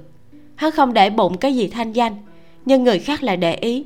Hạ lan thế gia tuy là thương hộ nhưng cũng muốn thể diện khấu toàn cẩn thận đánh giá vẻ mặt của khấu lẫm rồi phân trần. A à, lẫm mà tỷ tỷ coi như là đã qua vô số người. Gặp được tỷ phu đệ thật sự là không dễ dàng. Coi như là đã sử dụng hết cả đời vận khí. Hiếm có nhất là phu quân không chê quá khứ của ta. Nếu không với một kẻ có thân phận như ta chớ nói là được vào dinh thự nhà giàu số một ở lạc dương trở thành chủ mẫu cho dù làm thiếp cho một thương hộ bình thường, cũng đã xa xa không đủ tư cách rồi. Khấu lẩm trong lòng chua chát, nhưng cũng không thể không tôn trọng ý kiến của tỷ tỷ. Ta hiểu được, không nói ra ngoài là đúng. Sau này chuyện của nhà hạ lan chính là chuyện của ta. Ta nhất định vì tỷ báo đáp ân nghĩa này. Khấu toàn cẩn thận đề nghị. Nhưng phải có một lý do thì sau này chúng ta mới tiện lui tới nói tới nói lui lại vẫn dính đến hà lan nhân. Khấu lẩm càng thêm phiền lòng. Thanh âm gắt gỏng vài phần. Đưa hạ lan nhân cho ta đến tột cùng là ý của tỷ hay là ý của hạ lan triết? Là tỷ muốn mượn lý do này để thân cận với ta nhiều hơn hay vẫn là hạ lan triết muốn mượn thế lực của ta? Từ một nhà giàu số một lạc dương ngồi lên vị trí minh chủ của thương hội đồng minh bắc lục tỉnh. Khấu toàn bị dọa hơi co rúm. Khấu lẩm nhắm mắt lại mềm giọng nói tỷ nếu là ba tháng trước cùng ta gặp mặt, kêu ta cưới hạ lan nhân làm thê đều được. Nhưng hiện giờ ta đã có gia thất, muộn rồi. Khấu toàn thật ra không hiểu, nói, nam nhân tam thê tứ thiếp chẳng phải là chuyện bình thường. Huống chi với địa vị hiện tại của đệ. Khấu lẩm xua tay, nói, vàng càng nhiều càng tốt, nữ nhân chỉ một là đủ, nhiều thêm phiền. Phiền sao? Khấu toàn nghi hoặc nhìn hắn lúc trước biết được, hắn vẫn luôn không muốn thú thê, còn lo lắng hắn có phải bệnh tật gì hay không. Là vì nguyên do ở rễ hay sao? Ta cho rằng đệ chỉ là muốn nâng lên xuất thân. Chẳng lẽ với quyền thế của đệ còn phải xem sắc mặt của sở gia? Ta làm tế tử của sở gia không có bất luận tạp niệm gì. Chỉ đơn giản là ta thích sở tiểu thư, muốn làm bạn với nàng. Khấu lắm không thể không giải thích còn về vụ ở rễ đối với ta mà nói thì đơn giản chỉ là một chỗ ở. Ta là một người cô đơn chân giao giao lại không được điện ở rễ càng thích hợp hơn. Khấu toàn thử thăm dò. Ta nghe a nhân nói vị phu nhân của đệ là mỹ nhân số một số hai của kinh thành. Người đẹp hơn nàng không phải là ta chưa từng thấy qua. Khấu lẩm thầm nghĩ ví dụ như phi tần trong cung hoặc là tống yên hàng khi mới mười mấy tuổi sau này ta sẽ đưa nàng tới gặp tỷ một lần. Tỷ liền biết nàng dịu dàng nhã nhặn lịch sự và thiện giải nhân ý đến độ nào. Thế gian hiếm có. Nếu thật là người thiện giải nhân ý, thì sẽ không để ý chuyện trượng phu nạp thiếp. Khấu toàn có chút khinh thường nhận xét. Khấu lẩm trầm mặt một hồi, ánh mắt nhìn về phía khấu toàn dần dần thâm thúy. Ta nhớ rõ khi còn nhỏ, là tỷ thường nhắc mãi, đáng thương nữ nhân bỏ ra tình cảm quá nhiều đáng giận nam nhân đều là những kẻ phụ bạc. Vậy ta lớn lên không thể phụ lòng người trao tình cảm cho ta. Tỷ đều đã quên. Khấu toàn chớp mắt sững sờ. Hai tỷ đệ hàng huyên suốt đêm. Trước lúc hừng đông, khấu lẩm mới rời phủ hạ lan. Dưới ánh nhìn chăm chú của một đám cảm y vệ, tâm tình phức tạp quay đầu lại nhìn thoáng qua. Sau đó xoay người lên ngựa, tốc độ thông thả trở lại bách hồ sở. Tiến vào tịnh phòng hạ lan nhân đã ăn mặc chỉnh tề giống như hắn phân phó, ngồi tại chỗ bất động mà đợi. Khấu lẩm ném trả mặt dây hình cá cho nàng ta, rồi nói, giữ kỹ đi. Hạ lan nhân chú ý tới thần thái của khấu lẩm có biến hóa. Một đêm qua đi mà lại biến thành một người hoàn toàn khác với lúc nãy. Đặc biệt khi nhìn về phía mình thì ánh mắt không hề lãnh đạm trào phúng nữa. Ngược lại, nhiều thêm vài phần ôn hòa đại nhân. Bản quan đã thương lượng thỏa đáng với mẫu thân ngươi. Ngươi có thể lãnh cha ngươi về được rồi. Hạ lan nhân kinh hỉ ngoài ý muốn nhìn mặt dây trong tay tìm tòi nghiên cứu rồi hỏi. Đại nhân quen biết gia mẫu? Khấu lẩm hơi lắc đầu. Ngươi trở về hỏi bà ta. Hạ lan nhân thấy khấu lẩm không muốn nhiều lời sợ lại chọc tức y. Chuẩn bị rời phòng thì bị y gọi lại. Hạ lan đại tiểu thư nàng dừng chân quay đầu. Đại nhân còn có gì phân phó? Khấu lẩm nghiêm mặt nói. Bản quan tuyệt đối không thể thành phu quân của ngươi. Mong rằng ngươi có tình ý gì thì hãy sớm thu hồi để tránh sau này thương tâm khổ sở cùng với tự rước lấy nhục. Sở giao nghe tiểu hà báo cáo khấu lẩm ném xuống hạ lan nhân rời phủ cả một đêm cũng không trở về. Nàng nằm trên giường cũng một đêm không ngủ đến khi trời gần sáng rốt cuộc khấu lẩm mới trở về. Nàng lập tức từ trên giường ngồi dậy. Khấu lẩm đã cố gắng tạo ra tiếng động thật nhỏ. Ta làm ồn đánh thức nàng. Lại nhìn gương mặt sở giao lộ ra vẻ mệt mỏi bàn nhíu mày hỏi. Nàng một đêm không ngủ. Sở giao không vui. Chàng đi đâu vậy? Tắm rửa một cái mà mất suốt một đêm. Cũng không phải người nào báo với thiếp một tiếng. Ra cửa quá gấp khấu lẩm xác thật là sơ sót. Đi đến mép giường ngồi xuống, nói. Ta sai rồi. Sau này gặp được loại tình huống này, nàng có thể phái ám vệ tới tìm ta. Đã hỏi rồi. Nghe nói là có nữ nhân nhào vào ngực chàng. Sở giao thẳng tắp nhìn tận đáy mắt của phu quân. Nàng tin tưởng khấu lẩm nhưng hành động tối nay cùng với thần thái hiện tại của chàng đều cực kỳ khác thường, khiến cho nàng cảm thấy bất an. Khấu lẩm thật là tin sở giao đã hỏi ra cũng không hoài nghi tiểu hà dám có cả gan chủ động bán đứng hắn. Vậy nàng nên biết ta bỏ mặt hạ lan nhân một mình ra cửa. Vậy chàng đi đâu? Coi nàng kìa. Ta mới khen với người ta nàng thiện giải nhân ý. Như thế nào vừa về đến nhà đã thấy một bình giấm chua. Khấu lẩm búng chót mũi của sở giao cười nói. Xin phu nhân bớt giận ta đi gặp tỷ tỷ. Sở giao mở to hai mắt. Tìm được rồi ừ phải. Khấu lẩm thuật lại chuyện vừa trải qua. Ngay cả vụ hạ lan nhân thoát y cũng không gạt. Chỉ trừ ra chuyện tỷ tỷ muốn hắn nạp thiếp. Cho dù khấu lẩm không nói, sở giao cũng thấy rất cổ quái, nhưng vẫn chưa chấp nhất với vấn đề này. Chỉ cảm thấy mừng cho khấu lẩm rốt cuộc gặp lại được thân nhân. Tuy nhiên, nàng có thể nhận ra, khấu lẩm không hề vui mừng. Ngược lại, gương mặt lộ ra vẻ mỏi mệt nàng không khỏi lo lắng đề phòng hỏi. Làm sao vậy? Khấu lẩm nói thẳng không cố kỵ. Tỷ tỷ có việc muốn gặp ta. Tỷ ấy rất sợ nhận thân với ta không chỉ vì sợ hạ lan gia mất mặt. Tỷ ấy nói thế nào? Theo như lời của tỷ tỷ lúc ấy tỷ đã hai mươi mấy tuổi. Hơn nữa thân phận không tốt. Hạ lan triết đã cho tỷ ấy một thân phận mới để dễ dàng nạp vào phủ nếu hạ lan triết đã là gia chủ, trong thời loạn thế này cũng có thể thông qua. Nhưng thẳng đến khi tỷ tỷ được phù chính, thì cả một thế hệ gia chủ đều còn sống. Với gia phong của hạ lan thế gia, chẳng lẽ lão gia chủ lại có thể đồng ý vụ này? Sở giao suy nghĩ theo chiều hướng tư duy của khấu lẩm nói, ý của chàng là, lão gia chủ có lẽ nhận biết tỷ tỷ của chàng. À không, là nhận biết khấu gia. Khấu lẩm gật đầu đáp ta dò hỏi tỷ tỷ nguyên quán chúng ta ở nơi nào? Phụ mẫu là ai? Tỷ ấy nói nguyên quán của chúng ta ở chiết giang, phủ đài châu. Cụ thể ở nơi nào thì không rõ ràng lắm. Vì phụ mẫu đi bán nghệ giang hồ, không có chỗ ở cố định. Vào năm ta một tuổi thì cả hai đều chết vì nạn đói. Nhưng trong ấn tượng của ta thì tỷ tỷ viết chữ rất đẹp. Tất nhiên là đã được học hành đàng hoàng. Một gia đình đi bán nghệ giang hồ thì làm sao có điều kiện để cho nữ nhi học hành? Đúng thế. Gia đình bần hàng thì ngay cả nam đinh cũng hiếm khi được học hành huống gì là nữ tử. Sở giao hỏi vậy chàng không nói ra nghi vấn của mình sao? Không. Tỷ tỷ không muốn nói thì nhất định có lý do riêng.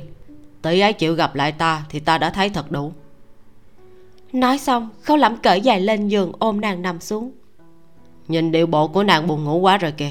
Trước tiên hãy đánh một giấc cái đã ta cũng thấy mệt mỏi rồi kết thúc phần 17 tỷ tỷ chính là một chấp niệm của khấu lẩm vì tỷ tỷ mà chàng đã lăn lê phấn đấu được cho tới vị trí ngày hôm nay. Vậy mà sau gần 20 năm mới gặp lại, dường như niềm vui không lớn giống như khấu lẩm đã nghĩ.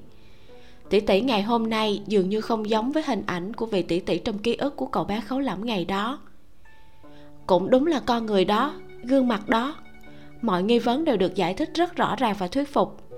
Nhưng mà chắc các bạn cũng đã nhận ra, vị tỷ tỷ này dường như có gì đó kỳ lạ. Chỉ mới vừa gặp lại thôi mà đã muốn ép khấu đại nhân của chúng ta nạp thiếp rồi. Câu trả lời của đại nhân làm cho mình đắc ý hết sức luôn. Vàng càng nhiều càng tốt, nữ nhân chỉ một là đủ, nhiều thêm phiền. Câu này thật đúng là chân lý nha. Đại nhân lấy đây làm châm ngôn sống thì thật là chuẩn không cần chỉnh luôn không uổng công sở giao dịu dàng trao hết tâm tư tình cảm cho đại nhân. Nhắc đến sở giao thì lại nhớ đến màn thả thính bên cửa sổ của nàng. Ngoắt ngoắt ngón tay, rồi thì thầm lời ngọt ngào có cánh vào tai. Mình là người ngoài đứng nhìn, mà còn dính thính nữa huống chi là khấu đại nhân. Mà hình như là từ đầu truyện đến giờ thì chỉ có mỗi một mình sở giao thả thính thôi thì phải tuy nhiên, dù là ngọt ngào như thế, tình cảm của khấu lẫm dành cho nàng cũng ngày càng sâu sắc hơn. Nhưng mà sự xuất hiện của vị tỷ tỷ này đã trở thành một thử thách trong tình cảm của họ. Thử thách đó sẽ diễn ra như thế nào? Khấu đại nhân và sở giao sẽ ứng phó với tình huống này ra sao? Các bạn hãy đón nghe trong phần tiếp theo nhé. Bật mí một chút là a giao rất là xuất sắc luôn. Còn kéo thêm viện binh giúp nàng xử lý đẹp chuyện này nữa đó hẹn gặp lại các bạn trong tập sau nhé. Mình là vi miu. Xin chào và cảm ơn các bạn rất nhiều.